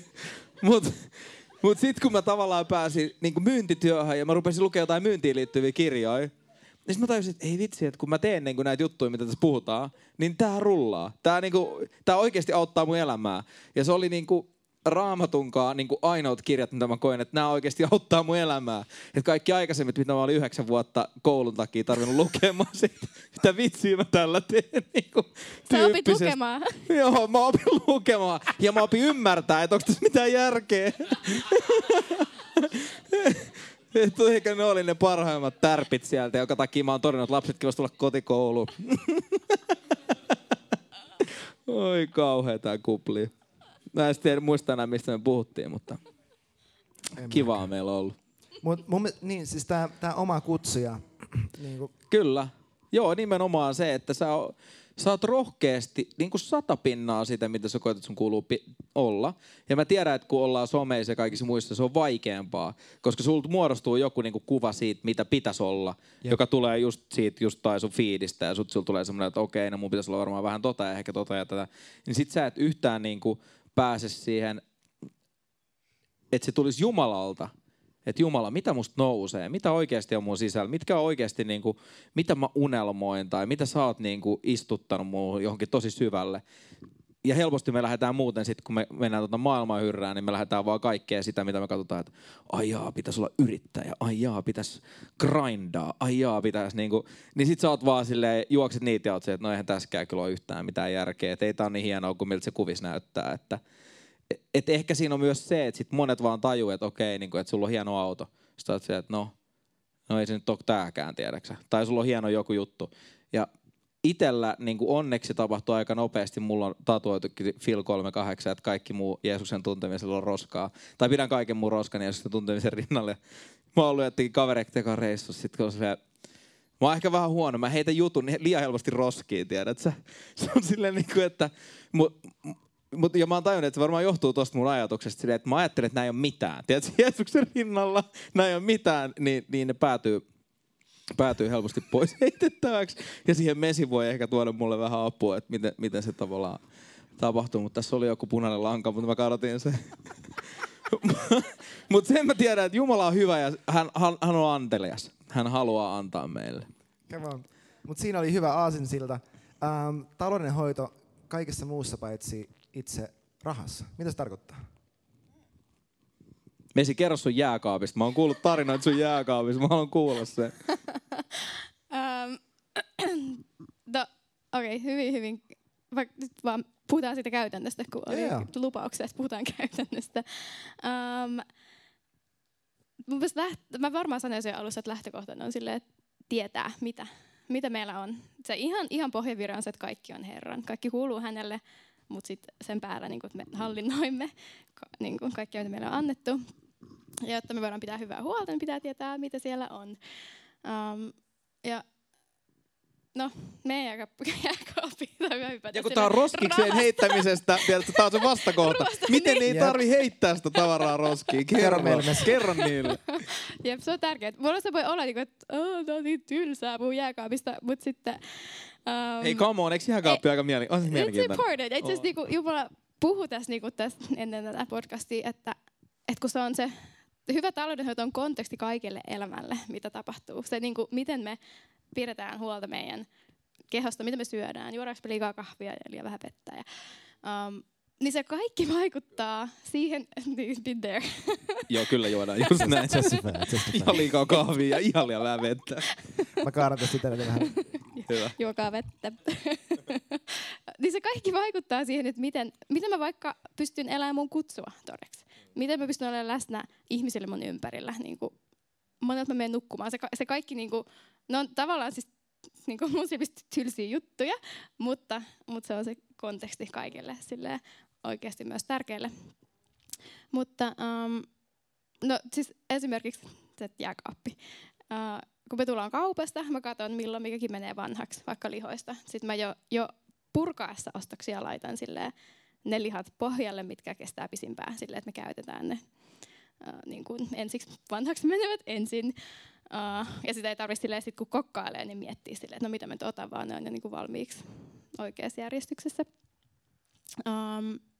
Ja meillä on kategoriat, niin kuin silleen, että on välipalajutut, on ruoka-aineet, on vihannekset. Ja sitten niinku tavarat palaa oikeille paikoille. Tää tuottaa mulle niin paljon iloa. Mitä? Tää tuottaa mulle niin paljon iloa. Mä niin tykkään, kun kaikki on riissä. Tik. Jotkut mun kaverit vähän pelästyy, kun ne tulee meille ja avaa kaapin. On silleen, kaikki on silleen, ehkä vähän liiankin ojossa. Mut oikeesti toltahan se elämän, niinku, tai siis se, että kun sä elät suhteessa Jeesuksen kanssa, niin pikkuhiljaahan se on, kun kaikki mitä sä teet, sun pitäisi tehdä niinku Herralle. Niin, Jumala ei rakastaa sen takia. Järjestystä. Niin, se on järjestyksen Jumala. Kattokaa luomakuntaa ja kehoa. Ja ei ole kyllä, niinku... ja silloin kun se ei tule nimenomaan siitä suorittamisesta, vaan se tulee niinku rakkaudesta. Jep. Niin, flow. Siis tästä mä en tiedä, että onko tääkin niinku... hassu ajatus, mutta siis mä esimerkiksi mä rakastan imuroida ja mulle se on... Sä voit tulla meille kylään milloin vaan. Avoimet ovet. Mut kun se, siis mulle se on evankeliumia. Se on niinku... This is amazing. Mä sanoin, että on outoa. Kerro mulle. Mut kun se on niinku käytännöllistä, se on niinku profetoimista sillä, että se on se, mitä hyvä isä tekee meissä. Hän leikkaa ne oksat, mitkä ei tuota hedelmää. Ja hän, kun mä pesen ikkunoita, niin se ei ole vaan niin semmoinen irrallinen task, että pakko pestä nyt ikkunat, vaan kun mä pesen, niin musta tuntuu sillä, että se menee mun henkeen sillä, että Pyhän Hengen kanssa mä näen kirkkaammin, niin kuin, että mä näen asiat niin kuin kuuluu nähdä. Ja niin kuin musta tuntuu, että kun ei vaan ole silleen elämää Jeesuksen kanssa irrallaan hänestä. Just. Kun se on se, että tehkää kaikki niin kuin Herralle ja hänen kanssa, niin kuin, hänen kanssaan häntä varten. Niin kuin myös siivoaminen, niin kuin niin arkisetkin jutut. Mutta siis mä oon haajoillut meidän keittiölattialla lukemattomia kertoja. Hyvä, ettei ole. No, aika usein kyllä palaakin ruoka vähän pohjaa, kun Jeesus ilmestyy siinä arjen keskellä, kun mä en irrota häntä sillä, että on pakko taas tehdä joku kolmas ateria tänään. Meillä on 2 lasta, niin mä olen paljon keittiössä, ja se ei ole mun sellainen niin kuin ykkösvoitelu tai sellainen, mitä mä rakastan. Se on mun uhri Herralle. Aika hyvä, että se on tuolla eri kategoria. Niin kuin, ja tää on uhrin puolelle, mennään tuohon keittiöön laittaa vähän pihviä. Mut sen keskellä, kun mä en uhriudu siitä, että taas mä täällä laitan ruokaa. Vaan sillä, että mä valitsen laittaa ruokaa. Ja mä teen tämän Jeesuksen kanssa. Ja tää on yhtä pyhää kuin, että mä olisin vaikka seurakunnalla kohtaa Jeesusta. Ja niinku, sillä paikalla... Siellä keittiölattialla tapahtuu ihmeellisiä asioita, kun saa kohdata elämän Jeesuksen. Niin. Mulle tuosta korostui se sydämen asenne. Se, että mistä se tulee, koska siis myönnettäköön, että munkin elämässä mä oon tehnyt noita asioita silleen, että pitänyt asioista hyvää huolta. Omien kykyjen mukaan, mutta sitten se on tullut siitä, että mun on pakko pitää tästä hyvää huolta, koska muuten, tai se malli, mikä mulle on annettu, se tulee sellaista niin kuin orjallisesta, asiat on pakko hoitaa hyvin, koska ei tiedä, mistä seuraavaksi tulee, tai mitä ikinä tässä sanotaan, ei saisi olla laiska, tai niin kuin tällaisesta, että se tulee rakkaudesta Jumalaa kohtaan, niin se on aivan eri asia. Se, että se lähtökohta on kiitollisuus ja nimenomaan se, että hän pitää musta huolen, hei, katso mitä mulla on. Ja se niin kuin ymmärrys siitä, että mä haluan, että se, että on uskollinen vähässä, että Jumala voi, olisi sitten niinku rahaa tai mitä tahansa muuta, mutta sillä, että mun sydän ei ole kiinni missään, rahassa eikä tavarassa, mutta mä pidän sitä hyvää huolta. Mä uskallan antaa sitä eteenpäin myös. Ja musta, että mun yksi paini on myös se, että kodista ei voi tulla epäjumala. Että se, että ne pölypallerot on poissa, niin se ei voi olla tärkeämpää kuin se, että mä vaikka oikeasti pysähdyn kohtaan Jeesusta ilman sitä imuria. Siis meillä oli ennen sellainen, että Susu ei suostunut, siis hän on julkisesti puhuu tästä, siksi mä voin niinku heittää hänet bussin alle tässä. Et ennen meillä ei sano esimerkiksi tulla ketään kylään, jos se ei ollut siivottu niinku ihan viimeisen päälle kaikkea. Ja nyt se on hyvin erilainen tilanne, koska ei jaksa siivota aina kaikki ihan viime päälle. Ja se ei voi olla... Yksi semmoinen, tämä on tämä käytännön avain. Siis, et mä vaan lisään, että tossakin se rakkaus menee edelle.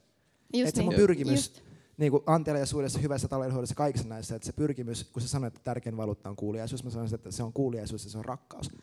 Koska siihenhän Jumala meitä koko ajan ohjaa. Se, että miten mä rakastan Jumalaa, sitä mitä mulla on, ja mitä hän mulle antaa, miten mä rakastan ihmisiä. Tai miten mä rakastan häntä sillä, miten mä rakastan ihmisiä. Jep, on niin, mä palaan tuohon edelliseen, että yksi mun paini taloudenhoidossa on just se, että siitä ei voi tulla epäjumala, että mun täytyy, niin kuin, että Jumala antaa minulle kysymyksen auttamaan mua, kun mä olen tarttumassa johonkin tehtävään, niin mä voin kysyä itseltäni, että palveleeko tämä mun perhettä tällä hetkellä parhaalla mahdollisella tavalla. Mä tiedän, että on tosi erilaisia persoonia, joilla on niinku taipumus siihen, että tulee helposti kaos, mutta mä oon niinku toisessa päässä sitä spektriä, että kaosta ei saa olla koskaan. Niin siinä se, että mä haluan pitää kodin siisti sille, että meidän 1-vuotias on turvassa, että ei syö siellä kiviä ja niinku, että mä imuroin, että hänellä on kiva ryömiä.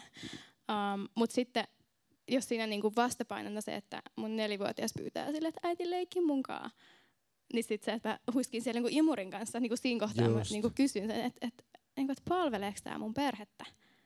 Se, että mä rakastaisin leikkiä ja välillä meillä jää lounas. Vähän liian myöhäiseen, kun mä vaan rakentelen duplalinnoja. Niin sit siinä kohtaa lapset on jo lähtenyt sille äiti siellä kasalla. Mä teen tätä perheen takia. Jep, tässä on jo 7 kerrosta. Siis jep, mä rakastan leikkiä. Mut et siinä kohtaa taas se kysymys, että palveleeko tää mun perhettä? Kattoo, perhe on jo nukkumassa toisessa huoneessa. Kaveri rakentaa vielä duplalinnaa siellä. Jep. Siis se oli tyhmä kysymys, se auttaa mua niin paljon erottaa, mitä tehdä milloinkin. Sä mainitsit jääkaapin ja se, että tietää, mitä meillä on. Näkyykö toi, tai miten toi näkyy muissa asioissa? Siis mä kuvittelisin, että auttaa esimerkiksi siihen ikuiseen kriisiin, joka on ehkä yleisempi naisilla ja joillain mieshenkilöillä, joita tunnen. Että hirveästi vaatteita ei mitään päälle pantavaa. Ja joo, muu tällainen. Tuohon yksi esimerkiksi, mitä mä teen, on, että jos mä saan tai ostan uuden vaatteen, niin mä pyrin laittaa vastaavan eteenpäin. Jos mä saan uuden neuleen, okay, tai ostan uuden neuleen, niin sit mun pitää jostain vanhasta neuleesta luopua. Niin silloin tavallaan mun vaatekaappi pysyy, se määrä pysyy silleen vakiona ja se ei ole silleen paisuu yli. Annat sä se jollekin henkilölle? Kyllä se joo. Toi on hyvä. Joo. Tai sit jos se ei ole enää siinä kunnossa, niin mä heitän sen pois. Tai ufille. Siinä vaiheessa, kun se muuttuu loukkauksiksi, lahjasta loukkauksiksi. Se ylittää sen rajan.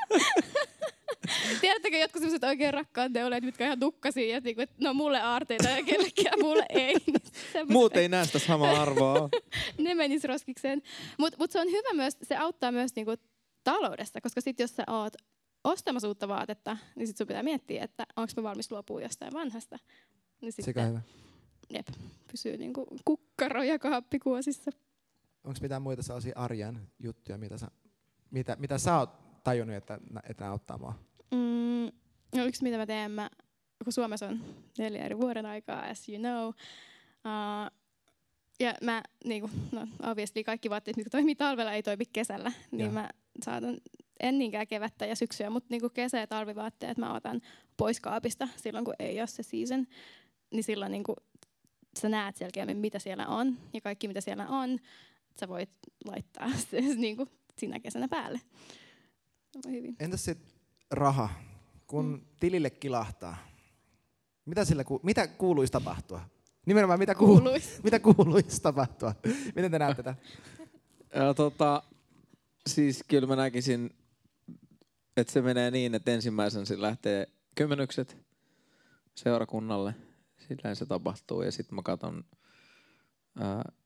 säästöön, sijoituksiin ja sitten loppu on merkattu huvitteluun. Ei todellakaan, vaan laskuihin ja kaikkeen supertylsää johonkin leivän känttyyn. Hyvä pie chart. Mutta jos sä kutsut sitä huvitteluksi, niin se tuntuu paljon kivemmalta. Mikä jos sä maksat ne laskut herralle? Tää on mun tapa huvitella. Mä maksan sähkölaskuja, tiedätkö? Hey. It's a blast. I'm loving it. Harrastuksia pitää olla. Kyllä. No, antakaa vielä jotain loppuajatuksia siitä, että mitkä on teidän niin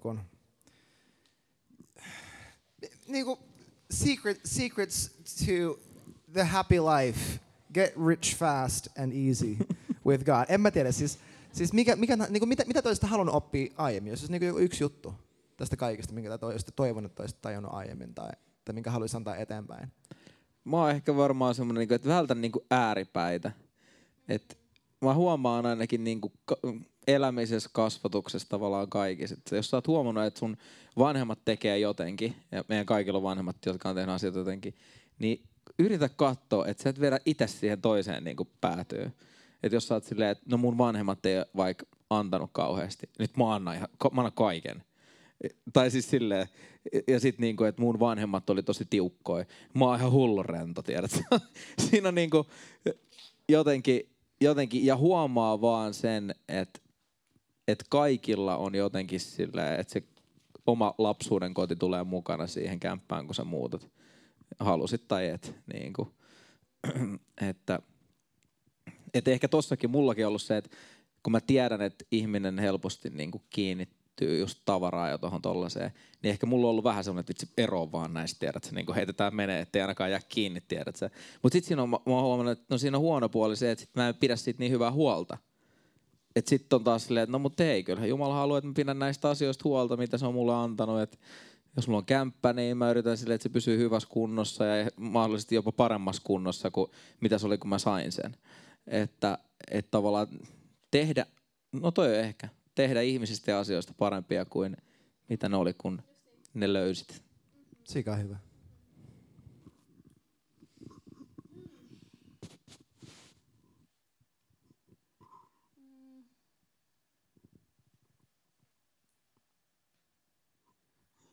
Mä ei tule mitään mieleen.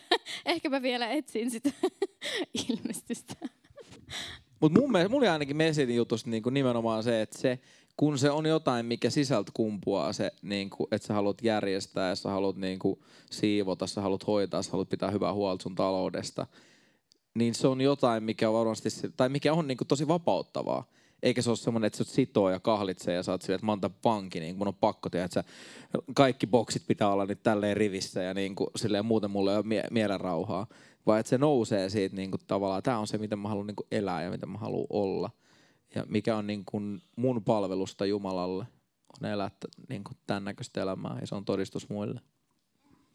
Tää on mun mielestä jotenkin, tää on ihana aihe siinä, miten raha nimenomaan tekee meidän sydämen niin näkyväksi. Tai silleen, siksi mä kysyn niistä jumalakuvista myös, koska meidän jumalakuva näkyy meidän rahan käytössä ja siinä, miten me hoidetaan meidän tavarat. Ihan 100%. Sitä ei väistää mitenkään. Ja siis, niin kuin, no Jeesus puhuu rahasta enemmän kuin se puhuu taivaasta ja helvetistä. Se puhuu siitä melkein enemmän kuin mistään muusta, paitsi ehkä Jumalan valtakunnasta enemmän, suurin piirtein. Ja siis hän itse sanoi, että siellä missä teidän raha on, niin siellä teidän sydän tulee myös oleen. Se mitä sä sanoit, Miku, aiemmin siitä, että mitenkä raha, tai se, että vaikka antaa, toimii niin kuin sellainen Daavidin avain joissain tilanteissa, niin siis mä oon ihan tässä samaa mieltä. Ja mä uskon, että tosi usein mun sydän, siis se, että me käytetään meidän tavaroita ja meidän rahaa ja sitä, mitä Jumala meille antaa, viemään eteenpäin niitä asioita, mitä me tiedetään olevan tärkeitä. Tai miten mä sanoisin, että jos mä sijoitan mun rahani johonkin asiaan, niin mähän välitän siitä enemmän. Eiks niin? Silleen, en mä niinku johonkin hyvään kolmijalkaiseen hevoseen mene tuonne niinku totoon heittää mua kaikkia sijoituksia. Ja siksi just me pystytään niin paljon ohjaamaan meidän oikeasti koko elämää sillä, mitä me rahalla ja meidän kamalla tehdään. Mutta varmaan lopetellaan tähän. Haluatteko lisätä mitään? Mä voin heittää yhden, nyt tuli mieleen. Mä oon sen hyvän heiton, että nyt just tuli tosta mieleen, että voi ohjata elämänsä. Niin kuin, että kylvä sinne, minne haluat mennä. Sekä on hyvä. Se on niin kuin meidän elämässä on ihan käänteen tekevää, kun on ollut jossain puristuksessa tai odottanut läpimurtoa jollain alueella ja sit on valinnut niin kuin kylvää sinne ja antaa niin kuin välillä vastoin kaikkia fiiliksiä, mutta vaan silleen, että mä haluan mennä tonne, mä haluan, että meidän perhe menee tonne, niin sä kylvät sinne ja sitten ennen pitkää niin kuin me ollaan siellä. So where you wanna go. So where you wanna go. Mesi, Miku. Minä. Kiitos. Kiitos Samu. Kiitos.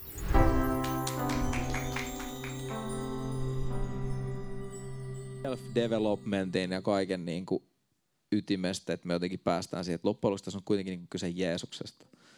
Ja silleen, että helposti meistä tulee liikaa, just niin kuin Samukin sanoi, että sä jäät siihen vähän vangiksi, että sä alat katsoa koko ajan, no mitäs mä nyt teen, ja käytinkö mä nyt tämän viimeiset 55 minuuttia just niin kuin oikein, että olisiko mä pitänyt 5 minaa sanaa, 5 minaa meditointia, 5 minaa kiitos, 5 minaa niin kuin, se on silleen, Jeesuskin on silleen, vitsi tätä tyyppiä, tiedätkö, niin kuin, mä yritän heittää tuolla hyviä palloja, mutta se tarttuu aina väärästä kulmasta, se on niin kuin.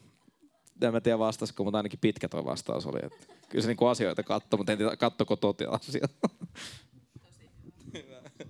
Jos mä voin lisätä siis toi, mitä sä sanoit siihen loppuun, niin mun oma motiivi on nimenomaan ehkä just se, mitä se saa musta itsessäni aikaan.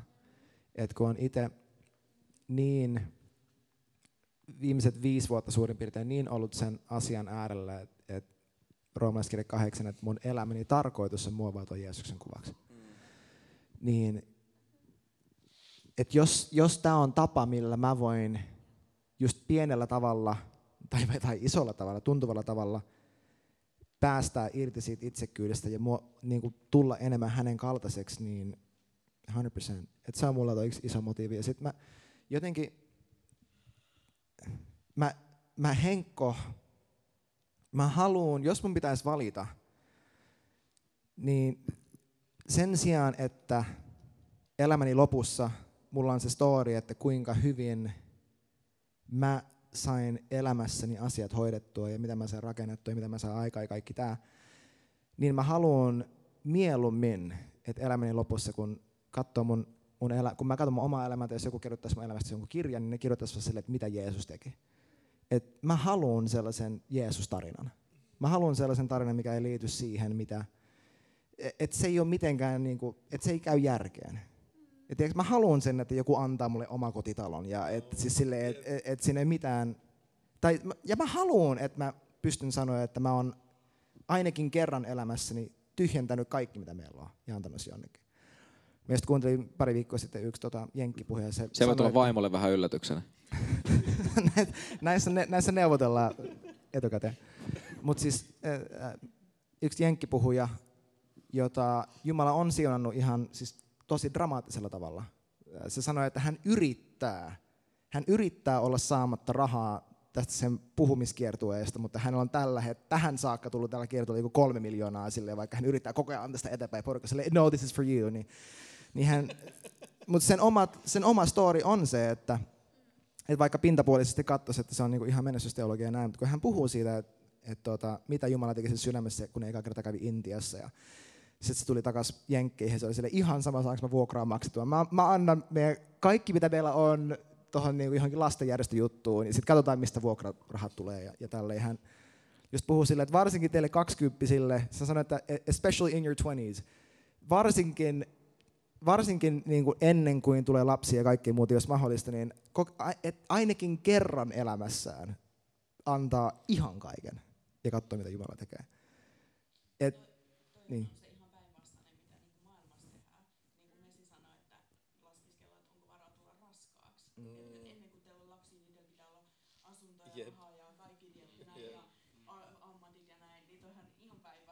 Ja. Ja se mua puhutteli tosi paljon, kun sanoit sen, että miten paljon itse kuulee ja näkee paljon sitä, että ihmiset ei hanki lapsia, koska ei ole tarpeeksi rahaa, tai sille, että se raha ohjaa sitä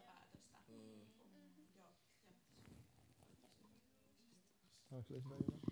Siis resonoi vaan ihan täysin, että rakkaus ja toi, että se on tapa mun ohjata mun omaa sydäntä niin kuin oikeaan paikkaan. Se on tapa niin kuin varmistaa, että mä en ole kiinni missään muussa kuin Jeesuksessa. Voinko mä kysyä yhden kysymyksen vielä? Miten te sitten näette sen, kun mua on siunattu esimerkiksi sillä, että mä ja H ollaan tosi läheisiä ja meillä on niin ääri-ekstreme niin kuin lähestymiskulmat tähän koko teemaan. Se, että siis lähtien siitä, että H ei ole koskaan siis heillä on ollut siivoja se koko lapsuuden. Mä oon joutunut joka viikonlopputyyliin peseen vessat ja imuroimaan koko kodin.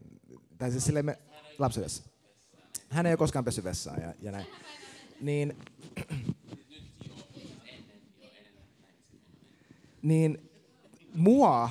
Kuninkaan lapsi.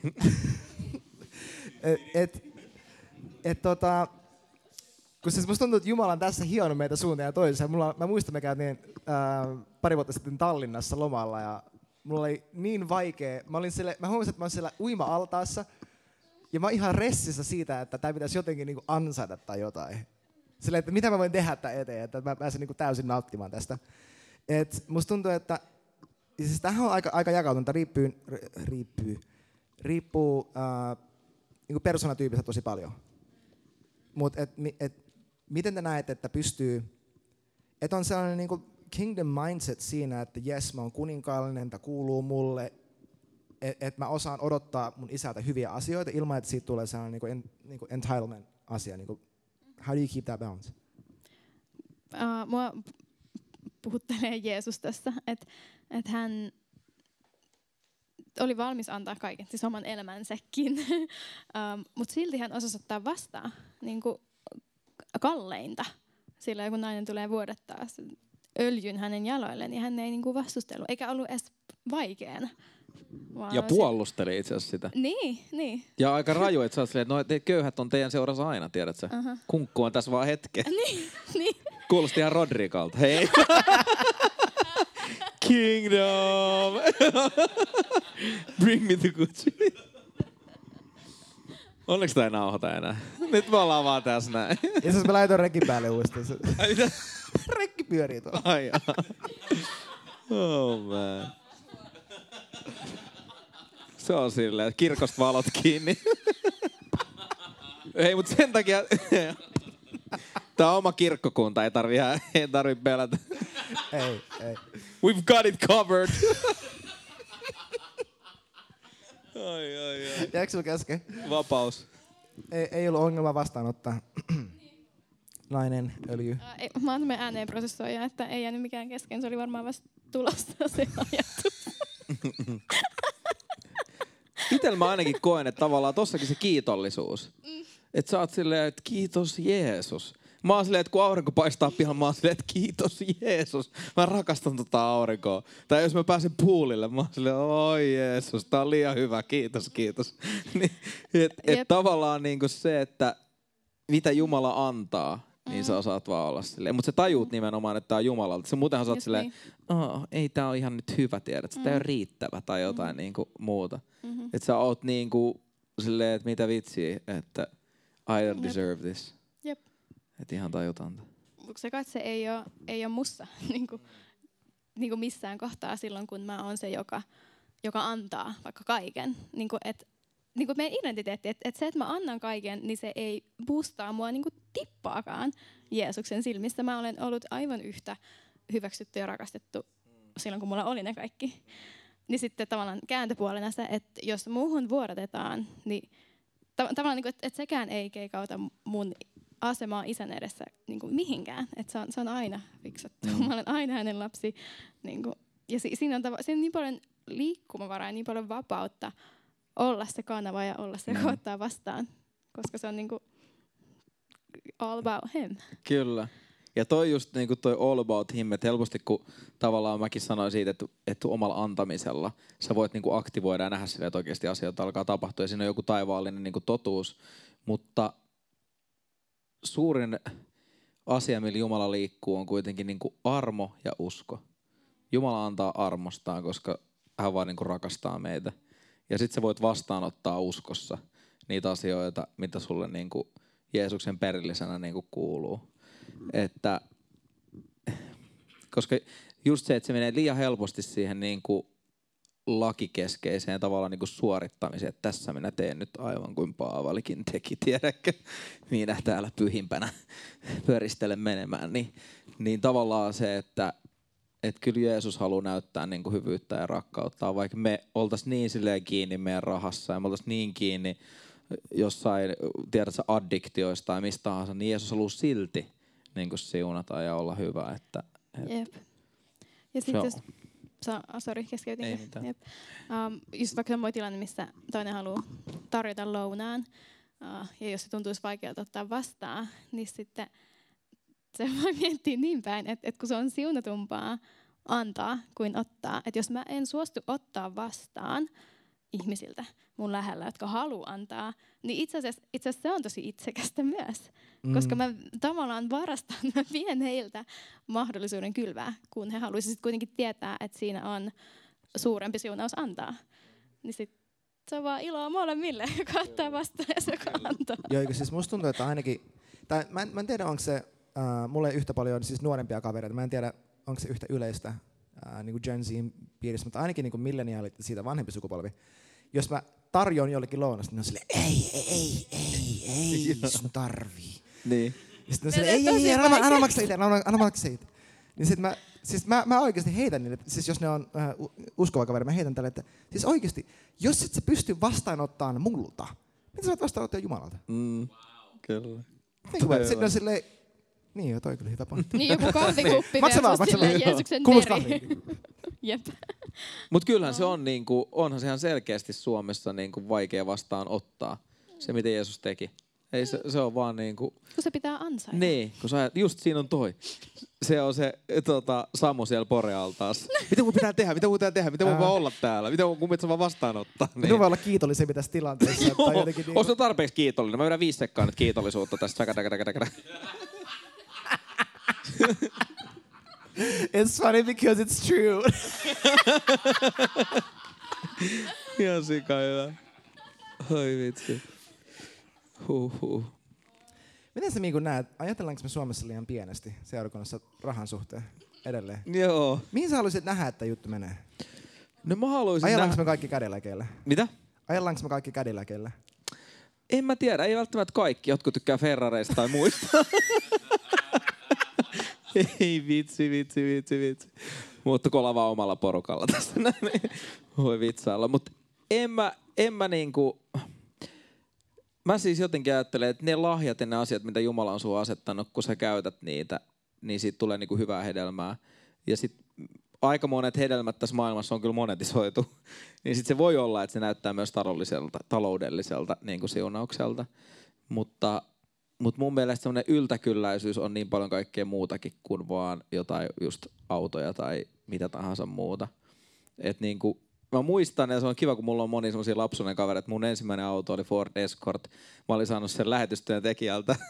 Se oli se asui meidän. Sitten sä tiedät, että sä oot pohjalla, kun sä oot saanut sen lähetystyön tekijältä. Se kertoo, että missä kohtaa mä olin ravintoketjussa, jos mä saan lähetystyöntekijän vanhan Ford Escortin, tiedät. Se on tullut Papua Uudelta Ginealta. Siinä on sellaiset tarrat, missä on niinku luodireijät siinä autossa. Ja minä ja Ansku, tiedätkö, niin sille onnellisena. Tällä me ajellaan sille. Mä oon vaan fiiliksissä. Mä oon silleen, että mä voin lähteä vaikka nyt Tampereelle, jos mä haluan, tiedätkö. Mulla on auto, mä voin tehdä ihan mitä vaan silleen. Niin mä laitan vaan bensaa tankkia ja ajan pois, tiedätkö. Niin. Mä olin ihan sairaan happy niin kuin siitä. Mä olin silleen ihan fiiliksissä. Mutta mä jotenkin ajattelen, että ehkä tietyt asiat on silleen, että... Nyt kun mä näen niin Huukossa samoja piirteitä kuin mitä mussa on. Se äijä on vaan rehellisesti fiiliksissä silleen. Se on vaan, kiitos, sä oot hyvä tyyppi. Se on vaan, tiedät sä, se on vaan tälleen tuolla, se on joku 3V silleen. Niin Sitten mä oon vaan silleen, että no okei, niinku, että kyllä tossa on armoa silleen, että siinä on jotain niinku syntymästä, niinku, mitä on tullut vaan silleen. Siihen. Joo. Ja mä vaan tykkään niinku hehkottaa asioita ja ihmisiä ja tilanteita ja silleen. Vitsi, kuinka kivaa meillä on täällä, tai tiedätkö silleen. Mä vaan niinku, se on vaan jotain, mitä kumpuaa silleen, en mä tiedä. Mutta en mä tiedä, vastasin mä tohon kysymykseen. Mutta kyllä mä näkisin, että se seurakunta on niinku overflow, ja se on oikeesti niinku ratkaisu eikä ongelma, tai silleen niinku, se on täynnä ratkaisuja eikä täynnä ongelmia. Että se on niinku...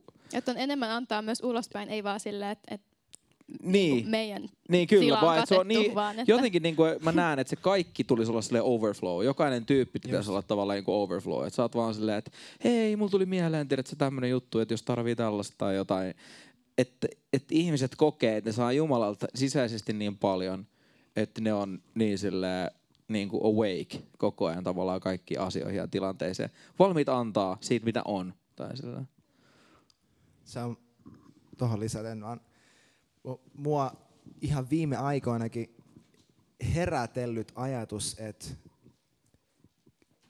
kun siis niukkuutta ja köyhyyttä ihannoidaan tosi monissa uskovien piirissä tosi paljon. Ihan sikana. Varsinkin siis Suomessa. Se on pyhintä pyhyyttä. Niin. Kelatuilla. Siellä on niinku, se on upeinta. Siellä on herra kukkarossa. Niin herra nimeltä Matti. No, kyllä. Vähän kuiva ja ohut, mutta hyvä. Niin Ja siis totta kai siinä on arvo, niin kuin me puhuttiin, niin kuin kiitollisuus ja kaikki, että siinä on hirveä arvo ja me nähdään siis Paavali haastetti tässä niin kuin riman niin hyvään paikkaan, että tyyppi on veisaa ihan fiiliksessä jotain virsiä jossain vankilassa, jossain sackcloth and ashes meininki. Ja sitten samalla, tiedätkö, apostolien tekojen loppulehdillä sitä pidetään vankilassa tuolla, mikä se on suomeksi Caesarea, se, mihin se kuskataan Jerusalemista. Ja se pidetään siellä, ennen kuin lähetetään tuonne Roomaan. Ja siellähän lukee, että tämä roomalainen kuvernööri usein tuli jututtaa Paavalia, koska se olisi halunnut Paavalilta lahjuksia. Et Paavali oli sen verran fyffeä. Ja se asui kallis mestas, Rooma, joka oli niin oikeasti top. Et siis mieti, että roomalainen kuvernööri haluaisi Paavalilta jotain niin kuin bonareita. Kyllä. Mutta niin jotenkin se ajatus, että kun katsoo Raamattua, niin kirous on aina, tai siis köyhyys on aina kirous. Se on totta. Oh. 100% ajasta. Niin, ei Jumala koskaan ollut silleen, hei, jos te pidätte nämä mun käskyt, niin on, kyllä. Älkää huoli, mä sijoitan teitä niin paljon. Kaikki teidän niin kuin on viiniköydykset kuivuu. Ja et sen verran on selkeä. Oh. Onhan se niin kuin 5. Mooseksen kirja täynnä niin kuin sitä Jumalan lupausta, mikä on tarkoitettu meille, jotka Jeesuksessa niin kuin otetaan vastaan ne omilleen tarkoitetut lupaukset. Onhan se niin kuin aika selkeä, että siellä annetaan perintöosa. Ja siis ainakaan mulla ei vielä tullut vastaan kovin montaa kristittyä, joka jotenkin edes ne, jotka tosi kaukaa kiertää kaikkea niin kuin rahapuhetta ja menestysteologia ja kaikki tämä, jotka eivät tykkäisi sitä ajatuksesta, että Jumala vaikka maksaa niitä laskut. Niin, kyllä. Silleen asuntolainan pois tai jotain. Ei he ajattelisi, että se on perkele, joka sen niin kuin heidän lainan kuittasi. Joku sanoi mun mielestä sitäkin hyvin, että kristityt kyllä rakastaa nähdä, kun sä annat kaikki Jeesukselle, mutta sitten kun Jeesus antaa sulle, niin ne ei tykkää. Niin se varmaan on. On siinä varmaan jotain. Onko se kysymys? Tuo kysyn. Sano mikki. Vähän jännittää. Ekaa kertaa. Mikis. Miten sitä pidetään? No, kysymys. Minä istun alas johonkin. Teille kahdelle tai teille kolmelle. Nyt musta tuli tämä haastattelija. Niin, mä pohjustan kysymyksen sillä, että siis me oltiin just Norjassa. Ja sitten siellä oli ihan superhauska matka meillä. Sinervon Miika, mä en tiedä tunnetteko Miika. Kyllä. Kyllä. Niin, me saatiin se matka silleen vähän niin kuin siunauksena, että koko se tämmöinen Suomi-porukka, joka siellä oli, niin sai niin kuin lentoliput ilmaiseksi ja hotellit ilmaiseksi. Ja me piti eka mennä jonnekin beissille ja sitten yhtäkkiä tulikin viesti, että hei, aloitan teille hotellit. Niin siellä alkoi kuulua just tämmöistä, että voi, miten mä nyt voin ottaa tämän vastaan. Ja nimenomaan just Sinervon Miika alkoi heittää sitä, ei nyt minun takiani tarvitse sitä ihan överiksen läpän. Niin jos olette nähnyt vain keskiluokkajuttuja, niin se hauska kuva, missä on Pikatsun naama, missä se on silleen, että vaikka mulla ei ole vieläkään keitetty kahveja, vaikka mä oon jo monta kertaa sanonut, että eihän nyt minun takiani tarvitse keittää kahveja. Että eihän nyt minun takiani kannata. Niin tavallaan meillä kuitenkin suomalaisilla on siellä jossain pohjalla se, me halutaan, että meitä huomioidaan, me halutaan, että meille annetaan. Ja sitten just tämä, mistä puhutte, että on niin pyhää, ettei saa vastaan. Niin kysymys on se, miten tämmöistä kulttuuria, kun sä yhtäkkiä saatkin siunauksena tämmöisen matkan, tai saat siunauksena jonkun muun asian, tai just se, että Ian boys syntyi sieltä tavallaan 72 000 tuhkista. Yep. Niin kuin tavallaan siinä kohtaakin silleen, että jos ei olisi kykyä ottaa vastaan, niin olisiko se koskaan syntynyt. Miten tätä kulttuuria voisi alkaa murtamaan niin kuin ihan konkreettisesti? Onko jotain semmoisia steppejä? Tarkoitatko se niin kuin omassa sydämessä vai niin kuin meidän maassa? Ihan meidän maassa, koska musta tuntuu, että se on koko Suomen ongelma on se, että kun mennään takaisin sinne toiseen maailmansotaan sille, että piti pärjätä itse. Ja niin kuin äidit oli kotona ja isät oli tantereella ja sitten siitä jäi vähän sellainen sukupolvien juttu, että nyt vaan pärjätään ja ei pyydetä apua niin koko maassa. Niin miten me voitaisiin tehdä? Totta kai jos on omassa sydämessäkin, mutta koko maassa. Menemällä vastavirtaan tai tekemällä itse toisin. Niin kuin se on myös huikea se sun esimerkki siitä, että sä maksoit, niin kuin niin yksinkertainen juttu, että maksoit seuraavan lounaan. Ja se lähti niin kuin moninkertaistuu. Niin, be the change you wanna see. lähtien siitä, että uskoo itsessään, että mulla on tarpeeksi ja mä voin itse asiassa antaa. Multa ei jää puuttumaan, jos mä annan. Ja sit vaan antaa. Kyllä. Simple. Joo, ja kyllä mä ajattelen, että se tavallaan sen Jumalakuvan levittäminen, että Jumala haluaa antaa. Ja niin kuin semmoinen, että Jumalalla on se overflow, mitä me voidaan niin kuin olla jatkoa sille Jumalan overflowlle meidän ympärillä. Yep. Niin kyllä se on just, että niin kuin, mikä sun nimi olikaan? Niin Anni. Niin Anni sanoi tavallaan, että kun näkee ympärillään sitä paljon, niin kyllä se on semmoinen, että hei, mitä tää on? Niin kyllä se herättää jotain, että tää on vähän silleen outoa. Tai siis niin. Anteeksi, mä keskeytän. Tuntuu odolta. Ei. Meidän perhe on semmoinen, että me puhutaan kaikki päälle, niin mutta meillä on silti kaikille kivaa. No niin, yes, good. Mä pelkäsin, että mä en halua olla epäkunnioittava, mutta mä oon niin äkkiä kanssa iskemässä väliin. Mutta just toi, kun Suomessa on ehkä vähän sellainen, että se, kellä on, niin sen kätkeköön. Mutta se, että me uskalletaan kertoa todistuksia. Että kun me saadaan jotain, niin ei olla silleen piilossa, vaan uskalletaan jakaa, koska se on Jumalan kunnia. Se ei ole semmoista itsensä pönkittämistä. Niinku, sekin mun mielestä muuttaa kulttuuria, kun niinku alkaa kuulee, että hei, se rikkoo sitä tapaa ajatella, koska meillä on vaan se tietty malli, miten vaikka oma perhe on toiminut, mutta se niinku, kun sä alat kuulee, että hei, on toinenkin tapa, se on niinku kutsu johonkin uuteen, sille, että mä itse asiassa voinkin antaa, ja me ei mennäkään vaan rikkoon. Hyvin käytännöllinen asia on ihan vaan siis puhua rahasta enemmän ja opettaa rahasta enemmän. Siis niin, science bro. Omalla kohdalla... do it. Omalla kohdalla toi muutosta omassa sydämessä on tapahtunut paljon sitä kautta, kun jotenkin tajus sen, että niin kuin meillä on sellainen ilmaisu Northwindissä, että olla varma omasta rakkaudestaan. Eli tietää, mitkä mun omat motiivit on. Ja mille mä elän ja olla siitä vakuuttunut, niin mä huomaan, että kun siitä on vakuuttunut syvemmin, niin on siis edempi sellainen, nyt jos joku tarjoaa mulle jotain tai ostaa mulle jotain tai antaa mulle, niin mä mielen sen silleen, että mä oon ihan sikahyvä sijoituskohde. Yes. Tää oli ihan sikahyvä buuvi. Tää menee tosi hyvään osoitteeseen. Praise God, do it again. Toi on hyvä, toi ajatus. Mikä itselläkin on silleen, että kun mä ajattelen näin, että me ei kuule niinku taistella ihmisiä vastaan. Me, jokaisen elämään tulee sellaisia ihmisiä, jotka myös haluaa sulle vaikka pahaa.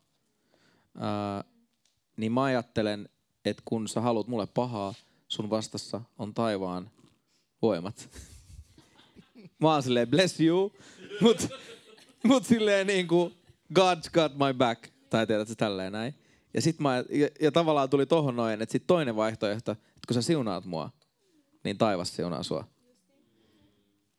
Tavallaan niinku molempiin, että tulee sieltä plussaa tai miinusta, niin se toimii. Lisää kysymyksiä? Onko sulla lisää?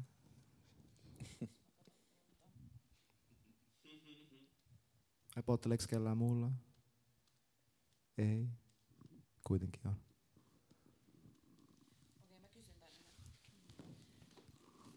Siksi, koska en itse ole niin kauhean kokenut tässä antamisessa ja siinä, että kun te puhutte tästä, tulee kehotuksia, niin kuin, että Jumala kehottaa antamaan johonkin tiettyyn kohteeseen, kun Miiku sanoi siinä yhdessä kohtaa, että tuli jotenkin semmoinen, että aina kun tuli rahaa, niin heti tuli, niin kuin, että tonne ja nyt tonne ja nyt tonne.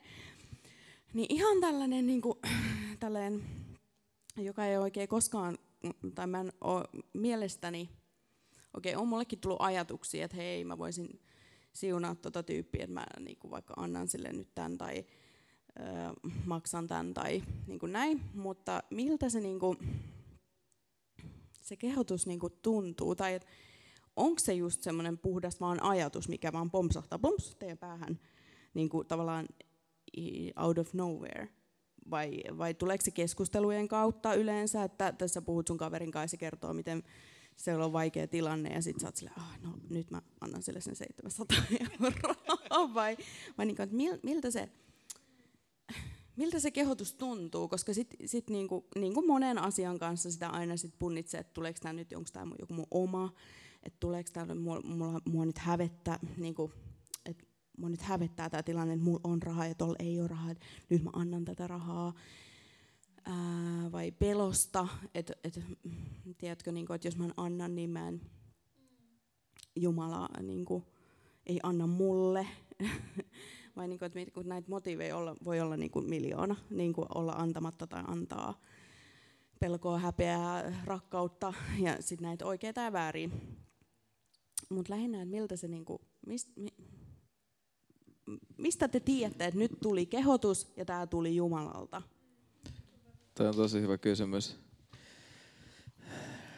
Toi on se ehkä se semmoinen, niin kun mennään tolle niin kun Jumalan äänen kuulemisalueelle, niin se on, Raamattuhan sanoo, että lampaat kuulevat minun ääneni ja tunnistaa, niin kun, että me tunnistetaan tavallaan se Jumalan ääniä, kun Jumala puhuu meille. Ja jokaiselle Jumala puhuu niin kun eri tavalla.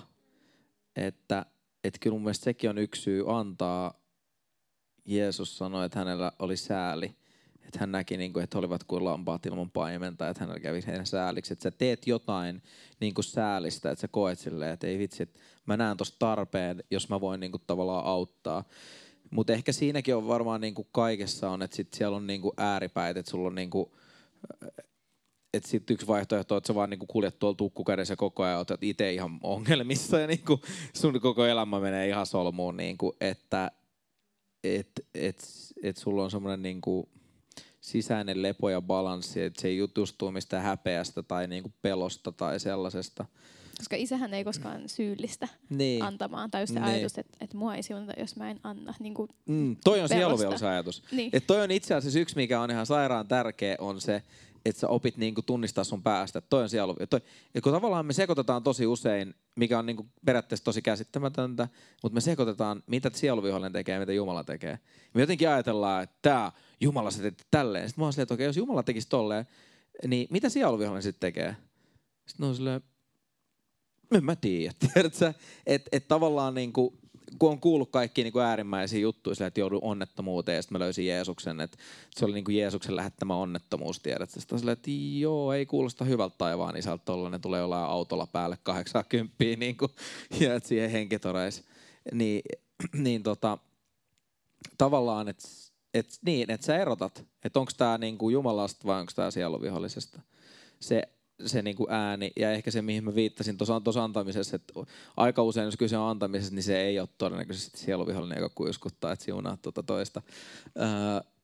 Mutta sitten Jumalan äänen kuulemisesta ehkä tuossa aiheen ylipäänsä, niin kyllä se on semmoinen, mihin sä, mitä sä opit koko ajan. Tai se on koko elämän aikainen tavallaan oppiminen ja yhteinen matka silleen, että Jumala voi puhua niin monelle eri tavalla ja sä voit kokea sen vaan tunteena, että susta nousee semmoinen, että tässä on jotain, mitä pitää tehdä. Tai sit sä kuulet sen jonkun äänen, sä kuulet jotkut sanat tai Teo oli kuullut sitten. Se oli eikkarina jossain, vitsi Floridassa jossain klubilla ja se kuulee sana YWAM.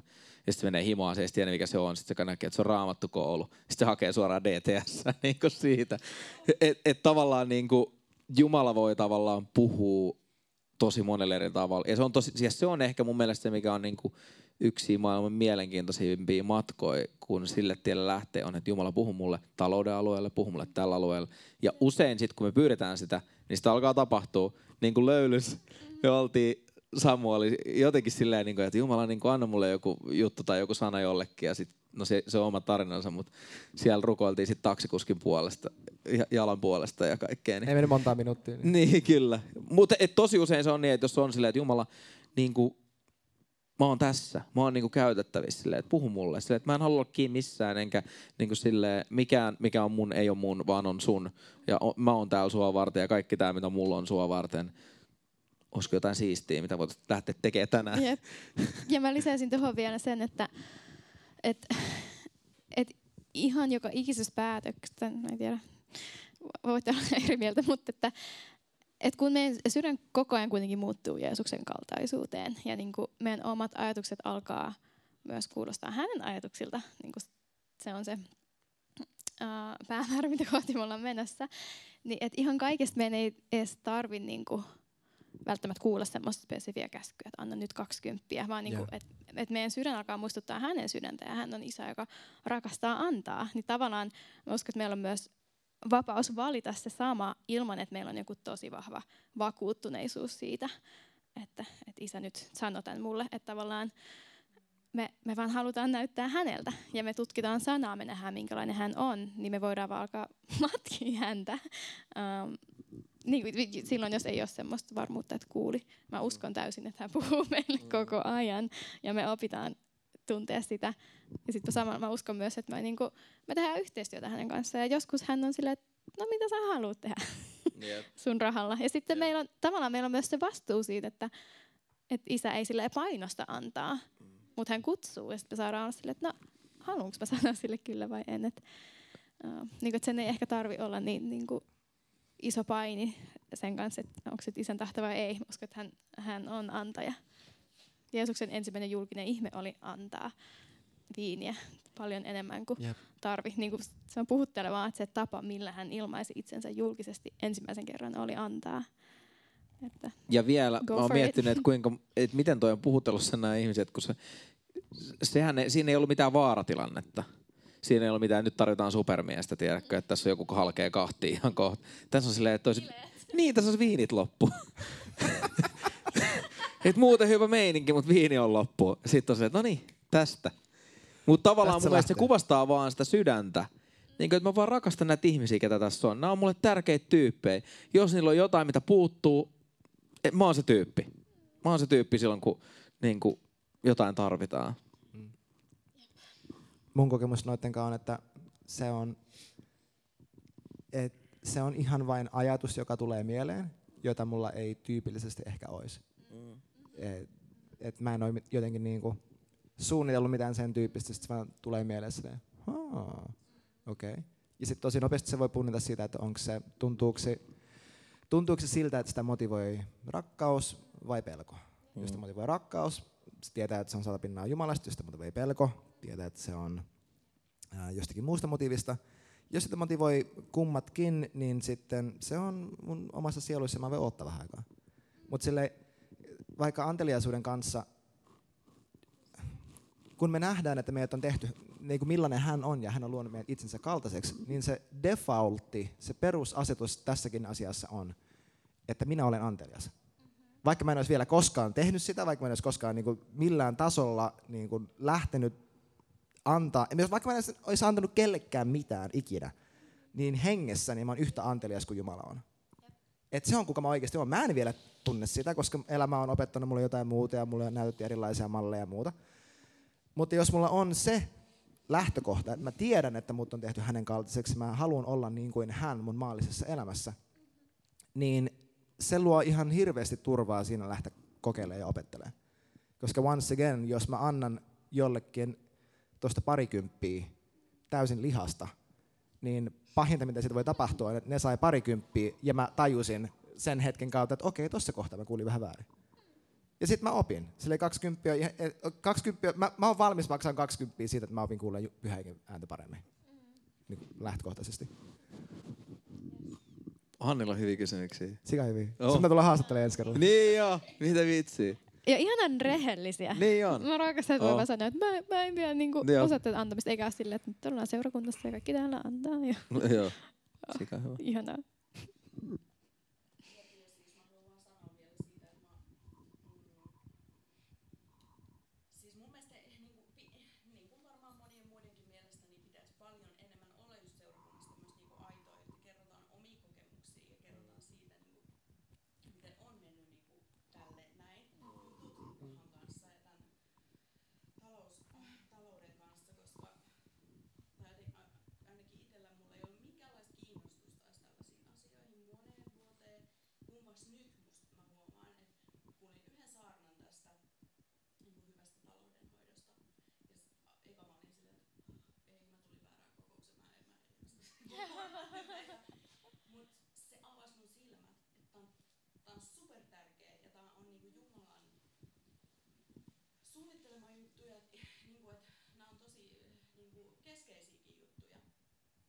sen takia mä niin tännekin tultiin, tiedätkö, silleen vaan juomaan, että syömään tätä juttua. Et kiitos, kun niinku itse olette rehellisiä ja tulee avoimia, että kerrotte ja puhutte. Niinku, se on tosi tälleen kokemattomalle ja sellaiselle, joka kuitenkin haluaa. Ja mä kuitenkin haluaisin ja toivoisin pääseväni niinku, eteenpäin. Mm. Mä voisin mitä lisätä tuohon vielä. Meidän pitäisi lopettaa tässä niin kuin minuutin päästä. Et pyhähenki tosiaankin osaa myös sanoa, jos ei kuulu antaa johonkin juttuun. Siis mulla on itselläni ollut niitä tilanteita, missä mä oon niin innokkaana sille, Jeesus, mä annan kaikki. Ja hän sanoi, et anna. Ei. Koska siis rahaa, jota meille tulee, niin osa siitä on leipää, osa siitä on siemeniä. Leipä syödään, siemenet kylvetään. Ja no, on vain yksi tapa oppia erottamaan ne toisistaan, ja se on harjoitella. Mutta mä Henkko uskon siihen, mä oon kuullut sen kerran toisen jälkeen, että joku on kulkenut pitkän matkan Jumalan kanssa, ja ne on vaikka tehnyt Jumalan kanssa tietynlaisen sopimuksen. Miikka taisi puhua siitä edellisessä live seriesissä, että ne teki Jumalan kanssa sen sopimuksen, että Jumala kyllä osaa sulkea kaikki ovet. Hän koputtaa kaikki mahdollisiin, mitkä tuntuu oikealta, ja sitten jos ne on auki, niin se okei, fantastic. Että näissäkin asioissa ihan hyvin mä näkisin, että joku teki sellaisen sopimuksen, että lähtökohtaisesti, jos mä koen antaa, niin sit sovitaan Jumala, että se oot sä, ja jos se ei ole sä, niin sä teet se ilmeiseksi. Tämähän on tosi niinku freestyle, vapaa laji. Onko joku polttava kysymys? Vai mennäänkö kotiin?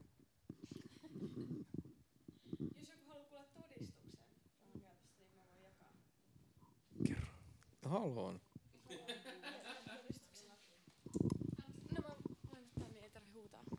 Kerro eikä sun nimi. Elena on mun nimeni.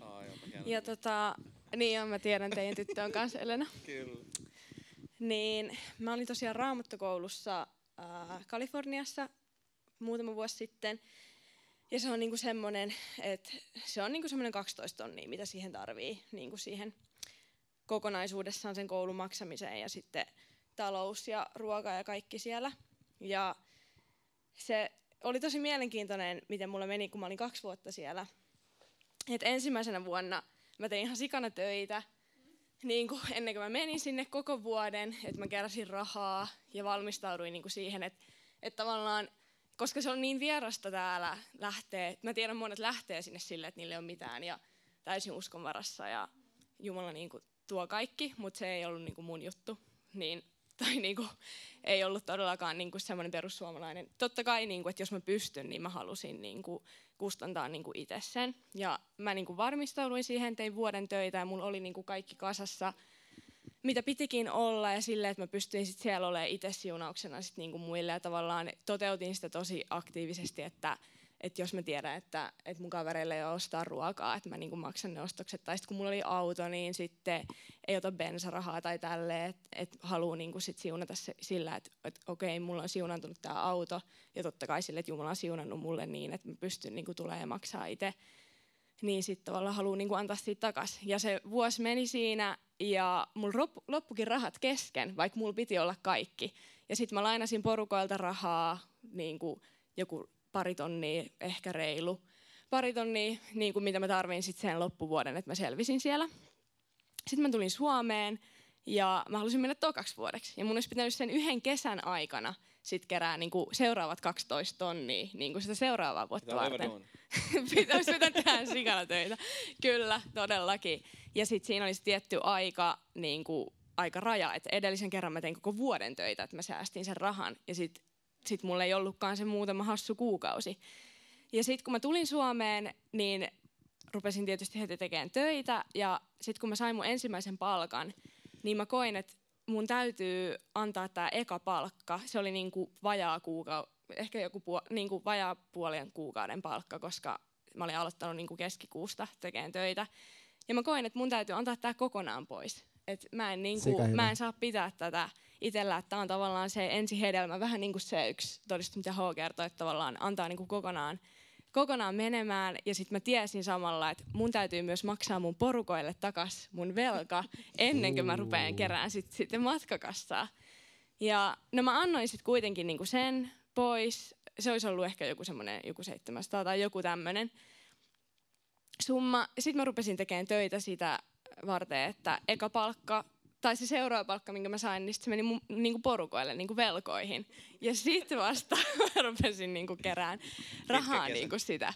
Joo, ja sitten siinä oli vielä nämä koronavuodet, että mä sain tavallaan 2 ekstra kuukautta, että muutahan se olisi ollut joku 2-3 kuukautta, mutta sitten mulla oli, mä tulin kuukauden aikaisemmin ja lähdin kuukauden myöhemmin, että mulla oli melkein niinku 5,5 vuotta, 5-6 kuukautta kerään niinku sitä rahaa. No. Kesä meni eteenpäin, laskeskeltiin mun kavereiden kanssa sohvalla, että kuinka paljon mä tarviin, paljon mulla nyt on, paljon mulla on aikaa vielä niinku tehdä duunia sen eteen. Ja sitten ne oli vaan niinku pyöritteli päätä, että mitä vitsiä, että sä et tuu, että toi ei ole mahdollista, sä et niinku pysty meneen niinku tolleen. Ja mä vaan niinku olin koko ajan silleen, että mä niinku yritän ja teen kaikkeni ja tavallaan sit vasta kun oikeasti joku sanoo mulle, että toi ei ole mahdollista tai tää ei onnistu, niin sitten mä niinku lopetan, että niin kauan mä niinku yritän ja tavallaan ennen kuin on selvää, että se ei ole mahdollista. Ja sitten no, lopputuloksena oli se, että sitten mä sain niinku ihmeellisesti niinku sellaisen työpaikan, mistä mä sain niinku 2 kuukauden palkan 1 kuukauden aikana ja niinku muita juttuja, miten Jumala niinku siunasi niinku siinä kesänä. Se oli oikeastaan se viimeinen kuukausi niinku just ennen kuin mä lähdin.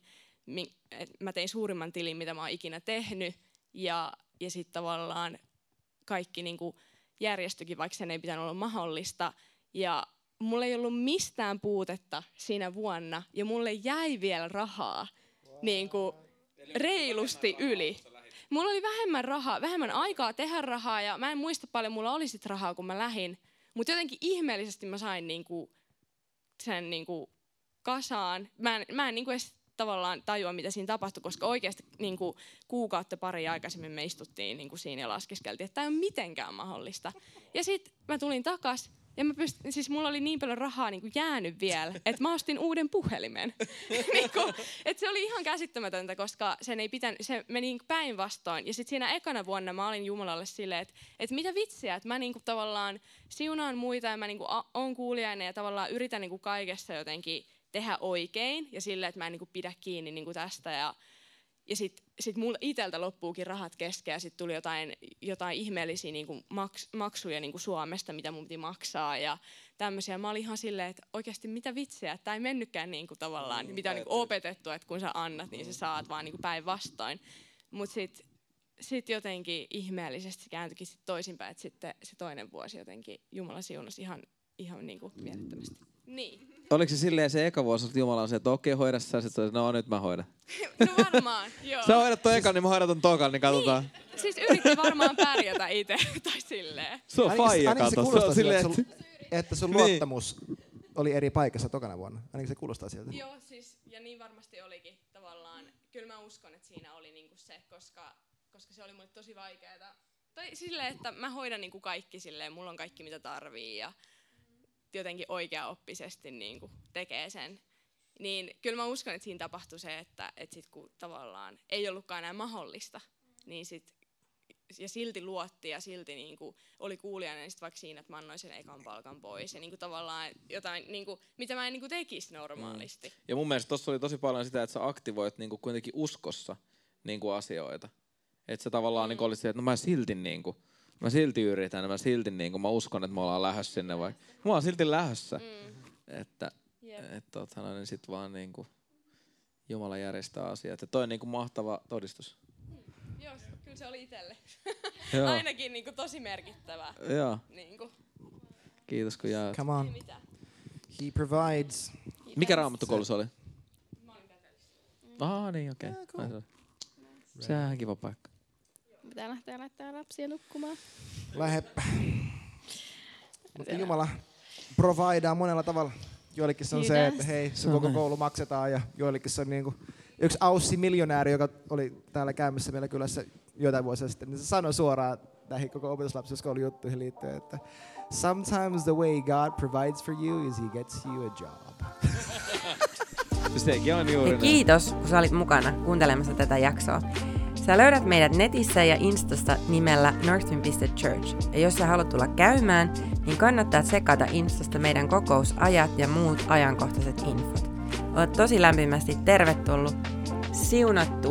Siunattua päivää.